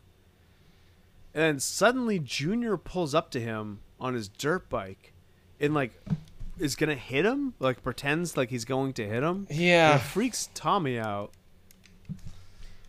And then so okay, this is I wrote down what he said. This is what uh, Junior says. Like, I got you, didn't I? Really scared you, didn't I? You're from the loony bin. My mama's gonna chop you up in itty bitty pieces. You hearing me? And then Junior like starts like pushing him, and Tommy like attacks him. Uh, and he's acting way crazier than any of the people in the quote unquote loony bin. And that's like my overall problem with this Yeah. movie is everybody's acting crazy. And like crazy doesn't show up on crazy. No, yeah. Um, it all just blurs together. exactly. Yeah. Uh, Pam breaks it off, and then Tommy runs off in a huff. Um, oh my god, this is great. De- Demon, Demon. Reggie's brother, suddenly has to take a shit He's really get- bad. He's gotten hit pretty hard by the enchiladas that he's been Yeah. munching on. Uh, which is this is you know it's a little you know a little racist, but Yeah, uh, he empties his churning bowels into a gross outhouse, and somebody starts shaking it. Uh, we think it's gonna be the killer, but no, it's Anita. And they, Anita's like not giving him any privacy. No. and she's like talking like, "Oh, you sh- you shitting in there?" or Something. Like, I don't. I didn't write down what she said, but it's like, what the fuck is happening? when the, And then they start singing to each other. it's really sweet. He's he has like his enchilada shits, Yeah, and he's still sitting there, and she's outside, and they're like, "Ooh, baby," like back and forth to each other. it's really nice. What the fuck is this movie? this movie is, makes no sense. It is all over the place. Uh, and you know, I think I just want to say this right now while we're talking about it. It's like because it veers all over the road so much, sort of in that like broken clock sense. Like there are various times when it hits on stuff that I'm like, Oh, sure, yeah. if you just like picked this tone and stayed here for the whole movie, it would be much more entertaining. But instead, it's just like so scattershot. Yeah. Uh, so she suddenly stops singing, and uh, we know something must be wrong because the outhouse starts shaking again. And then he flips. He like flips on a dime. He's like, "I told you that wasn't funny. Now you're gonna get it, bitch." Yeah. Uh, Why is he calling her a bitch and threatening her? Like we just had this like sweet moment while he's shitting his brains out. Yeah. Uh, he opens. He barely wipes his ass. By the way, opens the door, and her throat's cut. Um, and then someone starts punching a long, sharpened post through like the corrugated steel siding, and it punches through his leg. It looks cool. Yeah, that's a and good one. finally impales him. Body counts up to eleven. It's full on panic mode at the institute because Tina and Eddie aren't back. Uh, Pam puts Jake in charge. And I wrote, "Who the fuck is Jake?"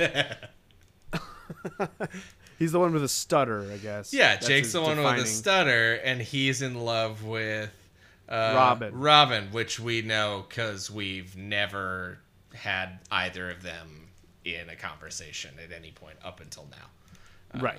But it's just like these are these are more or less two background actors for the first two thirds of the movie, and then we get one scene where they're like, "Oh yeah, you, you're invested in this, right? This love story," and it's like, I'd like to be. I wish I could say that I was, but Yeah. it's. But I don't know anything about these people. Yeah, exactly. Uh, so then Junior comes ripping home on his dirt bike and he's screaming, "He hurt me, ma!" Uh, everyone's screaming. Um, finally, oh, oh yeah, he's just like ripping around his house, his trailer, whatever, shack. Yeah. And they're doing like a like a POV shot, right? It's like Yeah. Is, is that right? That the that it's like you you you're driving around the house in the motorcycle. It's kind of it's, it's like a little disorienting. Yeah, and then like it goes like like the camera's also mounted on his handlebars. Yeah. And he's just screaming. And then finally someone decapitates him with a meat cleaver cleaver. yeah. and uh, apparently the MPAA said that his head could only bounce once. It's like, Fucking a- asinine note. who the fuck cares? the MPA is stupid. I'm sorry. Yeah. I just had Yeah. to, I had to say it. I know it's it's a hot Didn't your, take. doesn't your ex roommate live uh, work there? He does, but you know, he doesn't. You know, he works in you know public polling and data and shit like that. Uh, you know, he, Yeah. he does a lot of spreadsheets. He's not. He's not one of the people saying, "Oh, you can't." Oh, show, sure, You yeah. can't show that nipple. So you know. You can't show a woman, a, a guy going down on a woman, Right. or else it's an ex. Mm-hmm. Uh, all right, so then somebody, the killer busts through the window and chops Ethel in the head with a cleaver. Body count goes up to 13. Thank God these two guys are out of the movie. Yeah. Uh, the truck Pam's in breaks down because, you know, that's what happens. and she gets out and starts walking. Jake, back at the Institute, or uh, Jake and Robin are watching a movie, and he hits on her and she turns him down. Uh, and he says he wants to make love to her. She just starts laughing in his face. Jeez It's gets rough. pissed off. Yeah, it's rough. She gets he gets pissed and walks off and starts thundering and lightning as most of the time these movies do. Oh yeah, I do want to say well, you just because you mentioned that the rain really looks like shit in this movie. It's like Oh, yeah. it's constantly like going horizontally at the windows. Like in the outdoor scenes it looks fine, but like anytime they're inside it just looks like someone's spraying a hose against a window. against a window. uh, so then Violet's up in her room listening to ridiculous music library music. It's not she did, eventually listens to a good song, but like before when when uh, Jake's going up the stairs, it's clearly just like, oh, this is free. yeah. We own the library. Go ahead. Uh, Jake is suddenly chopped in the head with a cleaver. Robin goes to her room, gets naked, uh, and then a power move because she gets she goes to bed topless in a presumably shared room. yeah, it's a bunk bed. yeah. Uh, and oh no, Jake's next to her in bed, all dead. Uh, someone, who could it be, shoves a machete up through the bunk and kills her. Body count's 15. Classic I'm sure you had Dab through. Yeah. exactly, yeah. Mike is not hiding his disdain for the stab through an object uh, death that's become quite popular in this series. They used to be fun and they used to be a little Yeah. creative, and I think they just done it to death. No pun intended. Uh, so Violet's dancing in a room to a song called "His Eyes" by Pseudo Echo, and I, I had to look it up because I liked it. Yeah. Uh, and apparently, she actually picked it for the scene. I mean, it's fun dancing too. She definitely knows. She's doing sort of this mime slash pop and lock kind of thing, and Yeah, yeah, it's fun. And again, it's like this is like a brief moment of of of character from a better movie or a movie that cares more Right. about its about its characters. because it's specific, Yeah. and she's specific. Like she specifically picked this song because she liked it. Mm-hmm. And if she hadn't done that, it would just be more shitty music library Yeah. music, and it wouldn't be as cool as it is. Yeah, you're right. Um, and so uh, I wrote someone who couldn't possibly be Tommy. Sorry, egg, egg on my face now. You idiot. Enters the room with his blood spattered machete, grabs her by the throat, and stabs her through the stomach. Body count 16. Do you know where she was uh, supposed to be chopped originally? No. Through her vagina. Through her vagina. Vagina. Well, wait, hold on. Okay, first I just I want everybody to just sit in that what just happened with you. Um, and then why? Why would anybody think that was a good idea? I don't know, but luckily they didn't do it. Yeah. Uh, or at least if they did do it, they cut it and Yeah. did this more tame thing. Yeah, that's uh, that's pretty rough stuff. Yeah. Uh, Reggie wakes up on the couch. I like his red sweatsuit. Yeah. I might look- steal that from him. Not literally. yeah, you could pull off a red sweatsuit. You kind of look I I think think, so. you just look like Ben Stiller in the Royal Tenenbaums. Yeah, that's true. I've always wanted to have a tracksuit like Yeah. like that, but I was af- I'm afraid I'll just like look like James Gandolfini or something. Hey, there's worse things to look like than James That's true. Gandolfini. that's true. I sound like James Gandolfini when I breathe into a microphone. So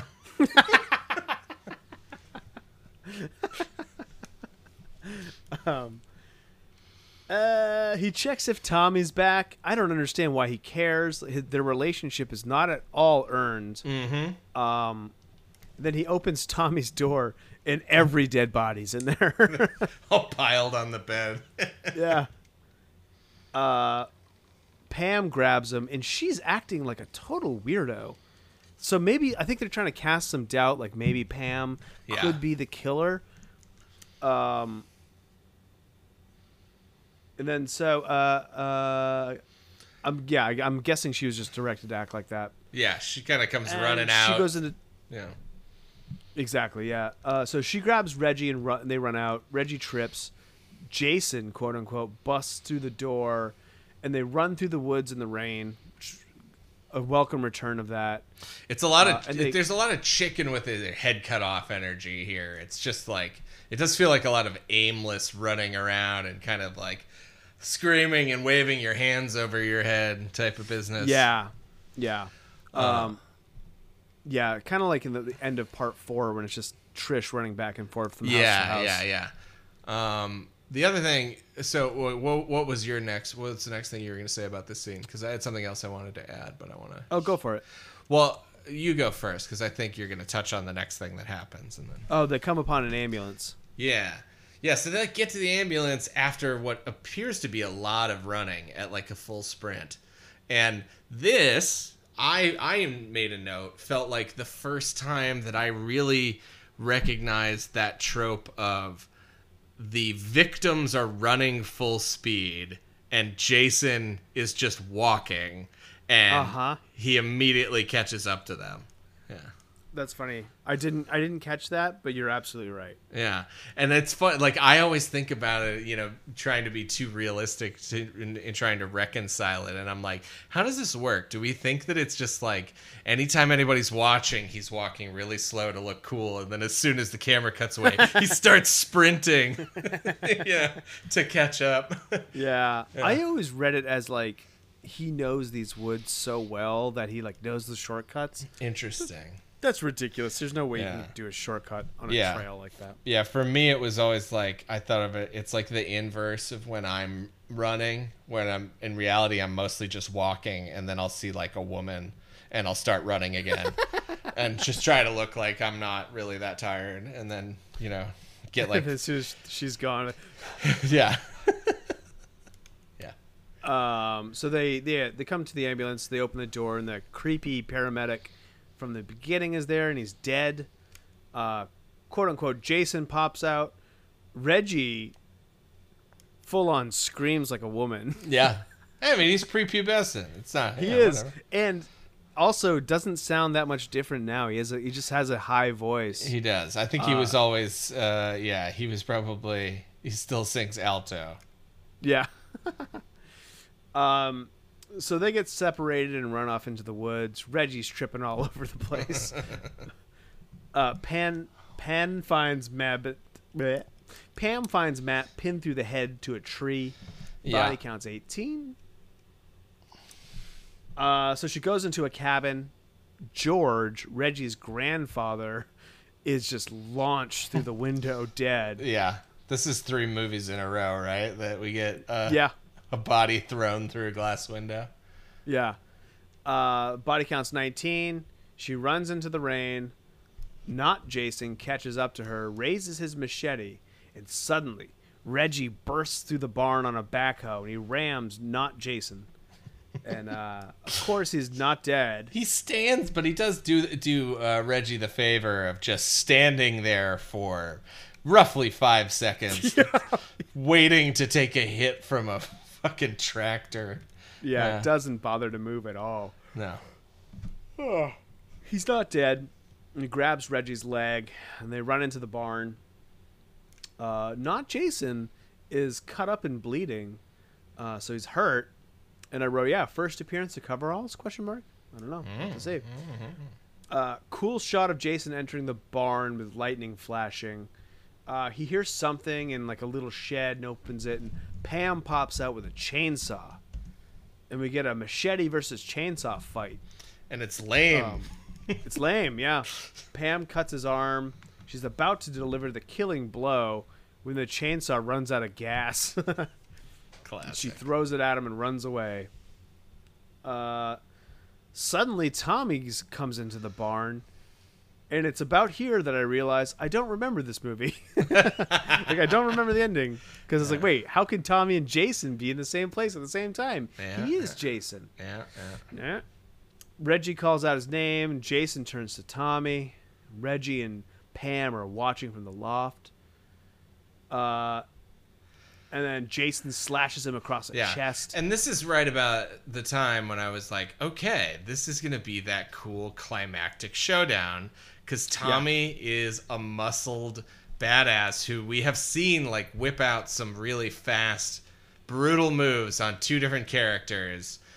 But he just stands there and stares at Jason and lets him walk towards him and then slash him in the chest. Yep. And then he stabs Jason in the leg um, with his buck knife. Right. Finally, paying off Chekhov's buck knife. um, Jason pulls the knife from his leg, and Tommy climbs up the loft. Uh, Jason's after him. He rolls Tommy over and thinks he's dead, and uh, then sees Reggie and goes after him. Pam tries to help, but it's like backed up on the edge of the loft, and we see there's a spike bed, just a random bed of spikes. Yeah. Yeah. 'Cause, you know, farming placed. implements. Yeah. Yeah. Right. Uh, that she could fall on. Then Reggie jumps and knocks Jason onto the spike. Psych, he's fine. Uh, he's, He's- he's, he's- hanging on. Yeah, the old falling over the cliff fake out. Uh, and then he grabs Reggie and tries to pull him off the edge. Tommy wakes up, grabs a machete, chops Jason's fingers. Jason, not Jason, falls onto the spike, and it's revealed it's Roy the paramedic. But I mean, like, you see I his face, know. and no one. I Nobody I- knows. I I can't was imagine. Matt. Yeah, I can't imagine half the audience seeing this movie for the first time was able to figure out who the fuck it was. Yeah. Yeah. I agree. Yeah, I thought it was Matt. I wrote down in my notes, "Oh, it's Matt," and then like later they say, "Oh, it's Roy." Like, okay, Yeah. so Um, body counts up to nineteen. I want to I want to toss out a piece of trivia we never touched on before, just because um, we're you know we're getting a lot of FaceTime with Jason here. So this is the first and only time in the series that the Jason hockey mask has featured these two blue triangles. Right. Um, which is supposed to denote that this is a different mask that's being used by not actual Jason. Um, and what one thing that I thought was like an interesting piece of attention to detail that unfortunately didn't uh, wear off on most of the rest of the movie is that in the in the dream sequences when Tommy is imagining Jason, he is wearing the classic hockey mask with the red triangles and oh, that is cool. and also I believe at least in some of the uh, the shots when it's the real Jason, there is the big slash in the top of the hockey mask from where Uh, I don't think it's where he, the way he dies. Yeah, because he dies sans mask in part four, but I want to say in part in part three. yeah, in part three, it's he takes a machete in the head at some point and puts a hole in the mask there. So Yeah, that's cool. That I didn't notice. I didn't pick up on that when I was watching. yeah, Uh, so okay, we're at the hospital, and the sheriff gives this exposition dump where he explains that Joey, the kid who was killed by Vic, was Roy's son, and he never admitted it to anyone. And then he saw Joey dead and went nuts. mm, So there it is. That's the motivation behind like- the whole movie. this is just like who fucking cares? Who Like, cares? Yeah, really. I didn't like Joey. No one cared about Joey. No one cared about Roy. Neither of them has spent more than three minutes on screen over the course of the whole movie. Yeah, I don't know. Just from a script perspective, I don't know how anyone ever thought this was going to be a satisfying No. resolution. Just make it a character we've been following. Yeah. Make it Matt for yeah. some reason. You Give know I mean? him Like, a reason. Yeah. It's real, real, real bad. Uh, so Pam checks on Tommy in the hospital and uh, opens a door. And oh shit, he has a machete and he stabs Pam. Body count goes up to 20. Oh, it's a dream. Body count goes back to 19. Um, he wakes up in a panic. Tommy does, settles down, and there's Jason standing over him, forever haunting him. And Jason disappears. But I guess you could say that the scars he left will never go away. uh, and then Tommy opens the drawer in his hospital room, and Jason's mask is there. Yeah. Who put that there? I mean, I guess I thought about this and I was like, did he grab it when they were leaving the scene? Maybe. And then it's like, who Maybe. who let him take it, keep it? That should Yeah, be. did he go to the hospital? Okay, so did I'm assuming it's the red one. I didn't pay no, attention. it's not. It's the blue one because it's Oh, it's the blue it's- one? It's the real mask from this movie. Okay, that makes a little more sense than like he's been hoarding Jason's mask for Yeah. a movie. Okay, I guess. All right. Uh, so then Pam approaches Tommy's room and she hears a crash and opens the door and the window is bust open. But then Tommy comes up behind her with a knife, and maybe body count twenty. We don't know. Mm-hmm. If he Did- kills her. And I, I apologize, but like, you know, just to go back and reiterate this one more time.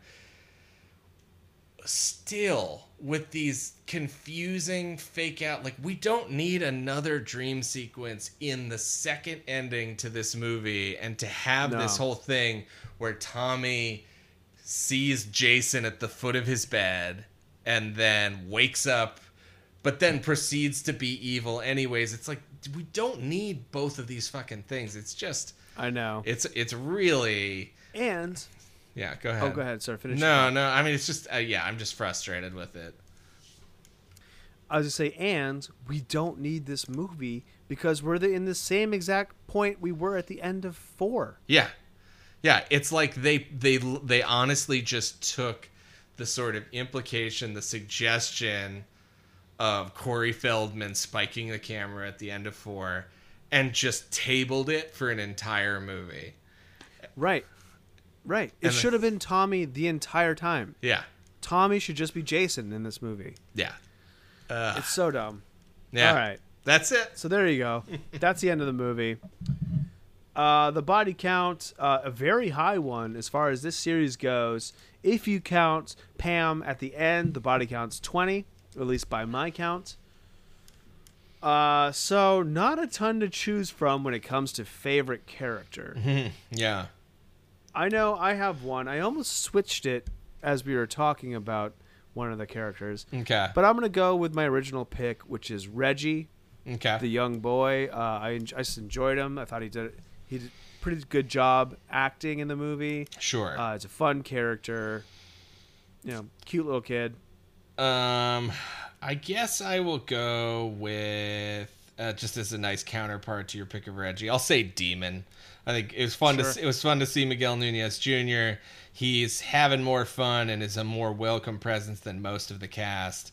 Uh, and there are some off notes during his brief time, but I think for the most part, it's it's a more enjoyable tone than a lot of the rest of the movie.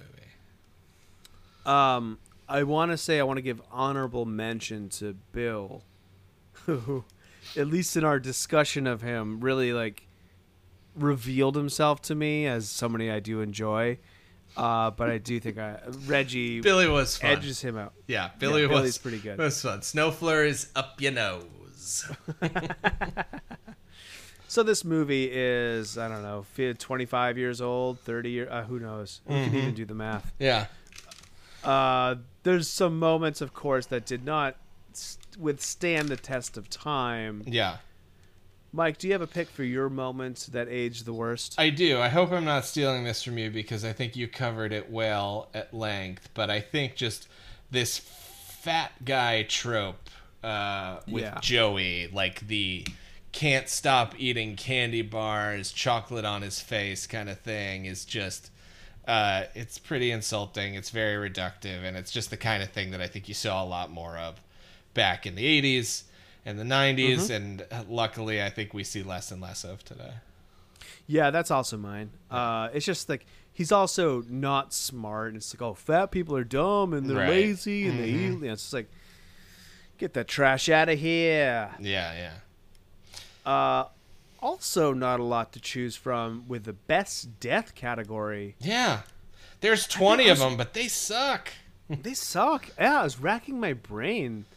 Um, man, if you have yours, let me think about mine for a second because ah, there's just really not much. Um, I mean, whew, okay. I, I honestly didn't have mine picked out ahead of time, which is uh, we're both uh, you know lacking in our preparation. But I'm I'm right now. Maybe you can help me. I'm just trying to think of how many of these didn't where didn't happen straight up off screen. You know? Yeah. Uh, okay, so um, the decapitation of Junior was pretty good because you do see a head hit the ground. Uh-huh. Um, that might be mine. Also, I did enjoy conceptually the uh, the shears through the eyes. and, Sure, like, the but that's all. But I mean, that one's all off screen. That's off off screen. Yeah. throat getting slit. Um, in Vinny's it's throat getting slit Terrible. is terrible. The those flare in the mouth isn't really like worth mentioning. Yeah.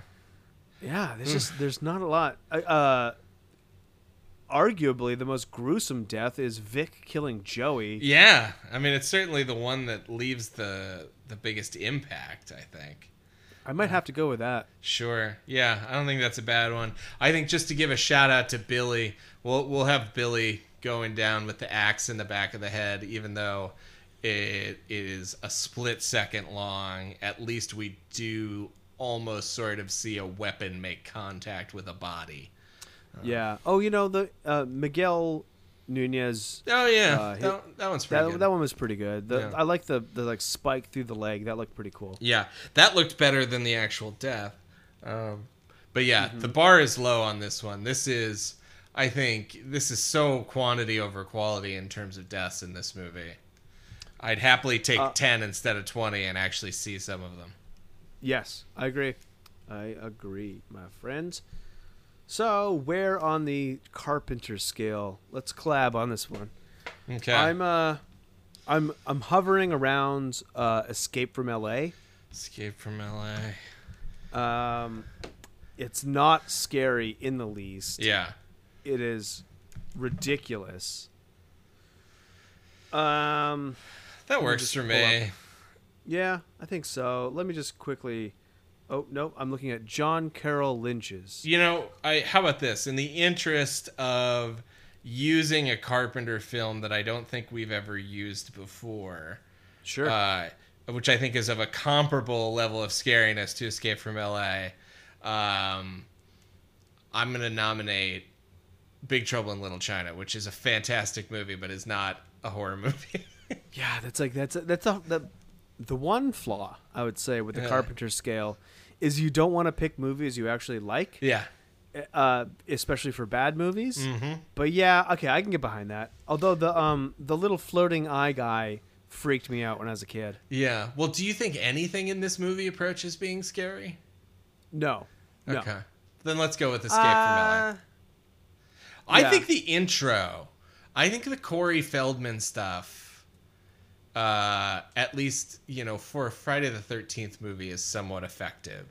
I think there's something to me that connects about, um, you know, watching something happen, something horrible, and then realizing that the the villain sees you and is like coming towards you. And I did like when when when he's when Jason has finished killing the two dumbass grave robbers and then he like starts to come towards uh, Tommy, I was like, I got a little chill. Okay. Well, hey, you know that's that sways me. Let's let's Swayze. Let's uh go with Big Trouble in Little China. Okay, great. Uh, Um. All right. So we've already said, yeah, this isn't. it's kind of a isn't stinker. one of the Yeah. keepers. Yeah. Yeah, I have high hopes for the next one. I think my Me rec- too. my recollection and also some of the general uh, talk around the internet. I think I do see six pop up on lists of ones that people like. So, um, and, I think and and also I, I know there's not much there's not much smooth sailing left after six. So hopefully the, this will be one one more good one for the uh, for the books. Yeah, I, and I think once we get to, I don't know that I've ever seen part seven. I, don't remember. I have once. It's weird. I know that. It's another deviation from the norm. So at least there's that. Uh, okay, hey, so let's get into our final segment of the Yeah. show. Um, so this Friday the thirteenth, ooh, fireworks, brought forth into the horror world one of the most iconic masks in horror history. Yeah. I can't. I don't think that can be argued. No. No, I agree. So, Mike and I have decided to each list our top five masks in horror history. Yeah. And I want to be clear that, you know, this can be confusing because, like, there's lots of. Like you could go out and buy a Halloween mask of a Freddy Krueger, and that's very that's a very popular item. But Freddy isn't wearing a mask. Right. So, for the purposes of this list, within the plot of the film itself, there is a mask, right? So, in this case, it is Jason's hockey mask. Um, but I, I wanted to make that distinction where it's like I wanted at one point I was like, ooh, uh, you know, Pinhead is great, but it's like Pinhead's not wearing a mask. It's very it's very easy to buy a Pinhead mask, but uh, that's his real face. So Right. Right. so yeah, masked villains from horror movies. Favorite masks. Uh, who should go first? uh, why don't you kick it off? Okay. Um, so top five. I'm gonna spoil this right off the top. Jason Voorhees hockey mask not on my top five, and I think it's important for me to say this because I want to kind of let people have a little insight into how I picked. Eric and I talked about this a little bit, and I wanted to go with stuff I really like and stuff that I think is fun and unique. And un- inarguably, this hockey mask is famous and well known, uh, and it's cool enough, but it just doesn't do a ton for me, and it kind of feels a little worn out. Maybe we'll say that. I don't know. Does that make sense?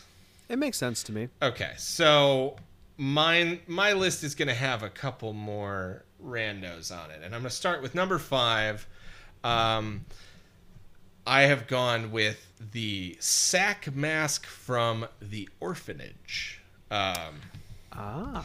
yeah, so that is a movie. If if no one has seen it, uh, by uh, I believe it's a Mexican director. His name is J. A. Bayona, um, who has uh, done a handful of horror movies. Um, Orphanage, I think, is my favorite of his that I've seen. Um, he's he most famously recently did Jurassic World: Fallen Kingdom, which is a Really? an insane mess of a movie, um, but like not without some redeeming qualities. I'll just say that, but it's also very bad. Um, but anyways, the orphanage I think is great, and I think it's really scary. Uh, it's definitely more of a ghost story kind of thing than a horror movie. But there is a little kid who wears, uh, you know, kind of I don't want to say a classic sack mask because I think it's a little bit of a riff on that. And you know, we talked about this. Friday the Thirteenth Part Two has a pretty solid sack mask before we get the hockey mask. Yeah. And and we said they they acknowledged that they took uh, their inspiration for that from the movie The Town That Dreaded Sundown. So, so this one feels sort of like a natural extension of all of that. But this one, it's got some kind of creepy, like almost clown type features on it. Yeah. Um, and it has hair. Uh, it, it's kind of it's basically like sort of a fucked up ragdoll look. Uh, Yep. But I think it's super creepy. Uh, and yeah, it's just like to me, it's probably the scariest part of what I found to be a very scary movie. So that's my number five pick. I like that. It actually almost made my list. Ah. Um, uh, and I'm not. It probably should have been my list, to Mm. be honest. Looking looking at my list again now with with fresh eyes, uh, but I think it's it's just a it's a creepy creepy uh, play on that like yeah like everything you said that bag mask Mm-hmm. Yeah. which has been used before. The Strangers does it. Mm-hmm. Um, but this one, there's just something about a child wearing it. Yeah. And the way it's made up, it has like rosy red cheeks. It's Yeah. really, really creepy. Uh, for me, my number five is a collection of masks. Um, and they are the animal masks worn by the villagers in The Wicker Man. Ooh, that's fun. So they uh, uh before I even saw The Wicker Man, I saw like a trailer for it on YouTube or something. Mm-hmm. And those masks were really what like I was like, "Holy fuck, that's scary." Yeah. There's something about them that's scary. And for me, what makes a good mask is simplicity. Sure. Um, I don't like the overly involved. Like, there's some that like, uh, I'm trying to think of an example. Uh, uh, Trick or Treat. Did you ever see Trick or Treat? I have. I know the masks. I haven't seen Yeah. it, but I know what you're talking about. Uh, I, I mean, spoiler. It turns out it's not actually a mask, but it looks too. I don't like it when a mask gets too realistic. Okay. Mm-hmm. Even like the Michael Myers mask, I think eventually gets too like you can see pores on it and shit. Right. Mm-hmm. keep it the simple mask. And there's something so simple and effective about those. Um, those masks that the villagers wear, and if I were going to have to send like sig uh, uh, narrow it down to just one, the fish head mask. The fish head is the. It's the creepiest one, I think. Yeah. it is very creepy. Uh, that's great. All right, cool. Um, my number four, uh, another one that's a little more out there, but I picked this one not only for I believe looking real fucking badass, but also because of its importance to the plot of this film. I'm gonna go with the metal mask from Demons. Um, oh yeah. yeah, so this one, anybody who hasn't seen Lamberto Bava's Demons, uh, it's the simplest, it's the highest concept movie ever. It's just like a bunch of people go to a horror movie premiere and a zombie sort of situation breaks out and they're all trapped in the theater and it's awesome and at one point somebody rides a dirt bike through the theater with It's I, rad. with I believe a samurai sword, right? And it's like taking out zombies. Yeah. Um, Did you ever see part two? I have not seen Demons 2. Oh, it's no. fucking. Up. We should probably do demons at some All point. right. Well, so anyways, the demon's mask is this awesome. Uh, it's like a almost chrome-like uh, demon demonic mask, and what's really cool about it, I think, as someone who likes films so much, there's something very meta about this movie, and this mask is introduced as like a, a prop from the film that's being premiered that is being displayed in the lobby of the movie theater. Um, and when someone tries it on, uh, it has uh, sharpened uh, edges or blades or whatever it is inside and cuts the person's skin, which is what starts off the zombie transformation. So um, it's sort of a cursed instrument, and it also just looks dope. So that is my number four. That's a good pick. Um, my number four pick is from the 1960 movie Eyes Without a Face. Ooh. Do you know? Do you know the mask I'm talking about? I It's a, it's about a girl who gets disfigured, uh, and her surgeon, she, her father, I believe, is, Mm-hmm. is a plastic surgeon. But she spends the movie with this blank white mask that is very, very creepy and effective. Um, I'm looking at I it mean- now, and yes, it is creepy. and like I was saying, for me, simpler is always better. Yeah. it's sort of like in Chainsaw Massacre, where uh, the violence is Mm-hmm. is is left off screen to to your imagination. There's something about a really simple mask that's similar to that. Like you can project your own fears onto it Yeah. in a way. Not to be like fucking pretentious about it, but yeah, that is one of my uh, favorite masks. One could even say my fourth favorite mask. All right. Yeah. Um. Okay. So moving on to Oh, sorry. I, No, I yeah, go ahead. quickly call out uh, the killer in Hush had a very similar similar. mask. Yes, I have seen. I believe I've seen that on Netflix as like a trailer, and that it did look familiar. Um, so my number three uh, is not really one mask; it's three masks, and it's also my number three pick. And perhaps not coincidentally, the rule of threes, three, three, three, comes from Halloween three, Oh, yeah. season of the witch which are the silver shamrock masks that like is it I mean I, I am I crazy for being I might like Halloween 3 almost as much as I like Halloween. I fucking love Halloween three. God. Like I, I loved it from the jump too. Yeah. Like, yeah, I didn't see it, there's until something pretty about it late. that's so Yeah. awesome. I didn't see it until I was like well into my twenties.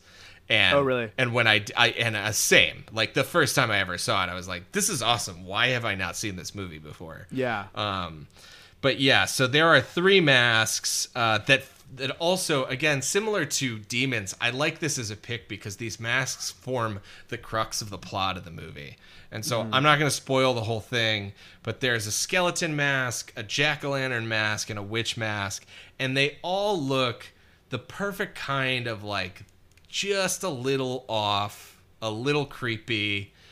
They're really just like normal Halloween masks. Um, and I, you know, I don't even know that they would seem any different if it wasn't for their involvement in this movie. But it's like I see them now and they like immediately jump out to me. And there is a wonderful sort of tactile quality about them. Yeah. Um, They're like it's a nice rubber that they're made out of. Yeah, yeah. Anyways, I don't want to go too much into the details because if you've never seen Halloween 3, you got to see it. It's fucking awesome. Um, but yeah, those masks are super creepy and they are not just uh, creepy looking, they also do creepy stuff. And they also make a, a brief appearance in the movie The Guest. Ah, Yeah, I noticed them like there's a Halloween dance and they're like on the walls there. that's fun. Okay, so number three for me. All right, so now we're gonna kind of get into some well-worn territory. I think Heavy, I- heavy I- hitters. Maybe, maybe it's a lack of of creativity on my part, but I do think Jason Voorhees hockey mask specifically Mhm. is just such a. My my son knows what it is. Sure. Yeah. I, I was talking about this segment with my wife and my son before I came down here, and my son was like, "Can you guess mine?" I'm like, "Is it Jason?" He's like, "Yeah, it's Jason." It's like, even though he's never seen a Friday the Thirteenth movie, yeah, yeah. there's just something about it that just sticks sticks in your head. And well, I'll get to it. Um, yeah. So yeah, what what else can I say? We've been talking about this series for five episodes, six episodes now. Uh, And- and specifically when it starts to get little, I like it when it gets a little chipped up, Yeah. kind of around part four era in this era, Yeah. uh, and not so much when it starts to get like Jason's metal mask from Oh god. X, you know, yeah, like that, that one's shit. terrible. Yeah. Um cool. Uh for me, we are moving on to number 2 and similar to Eric, uh you know, these last two are going to be eh, big time heavy hitters for me. Uh, I know I already spoiled that I left uh, Jason Voorhees off my list. However, two of the other biggest names in horror history did make my top two spots. And then number two, I have uh, Leatherface from Texas Chainsaw Massacre, um, who, again, Eric likes to talk about simplicity. Leatherface's mask is presumably uh, someone else's face. It is, uh, it is just a human skin mask.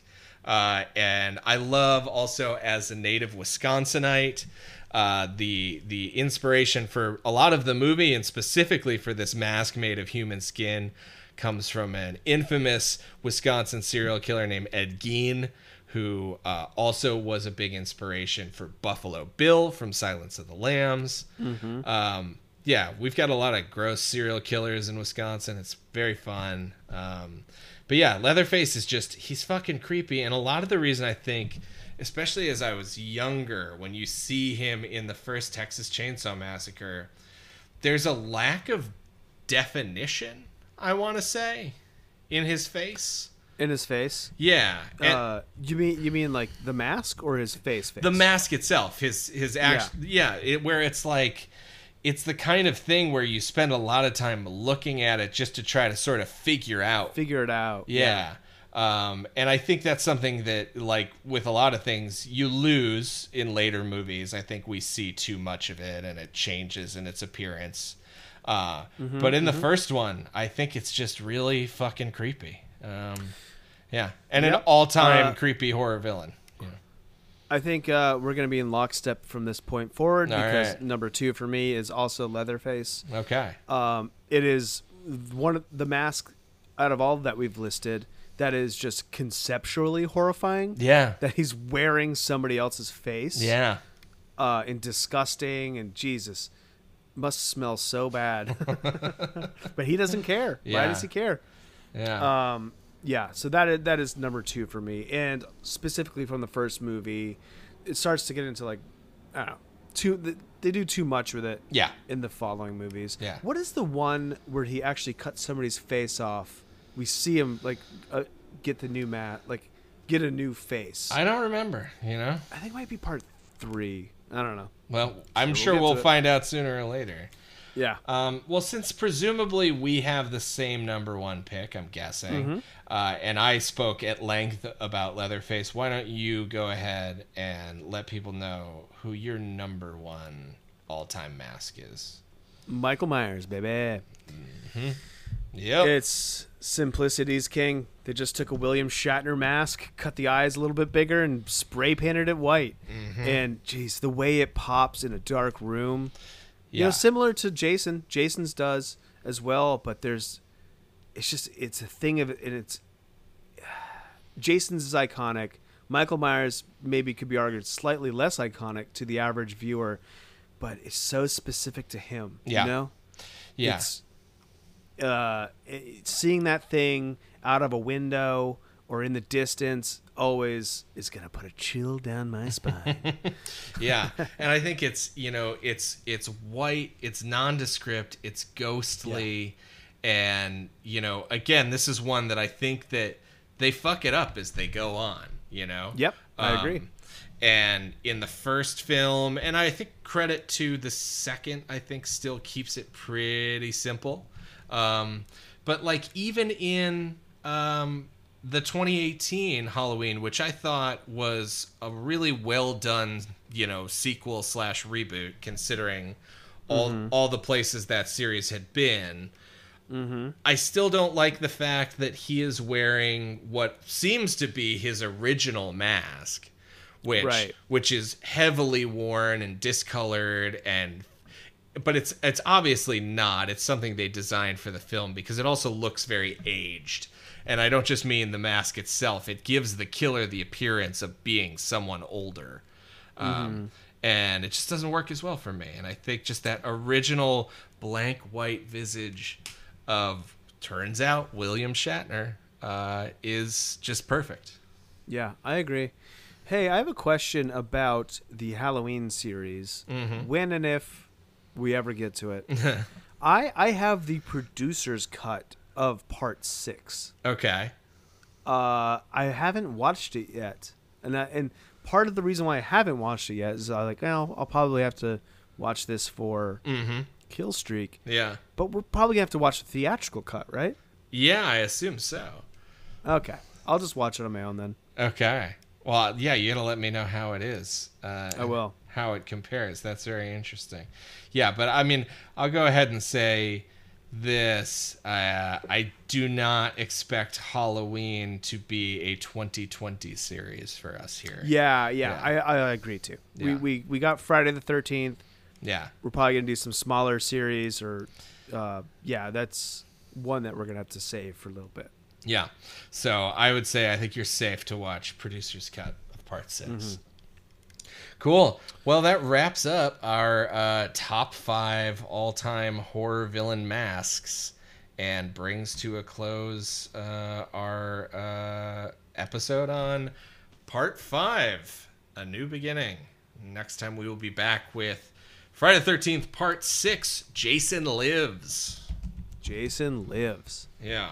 Um, so guys, if you want to write to us, uh, you can do so at killstreakpod at gmail.com.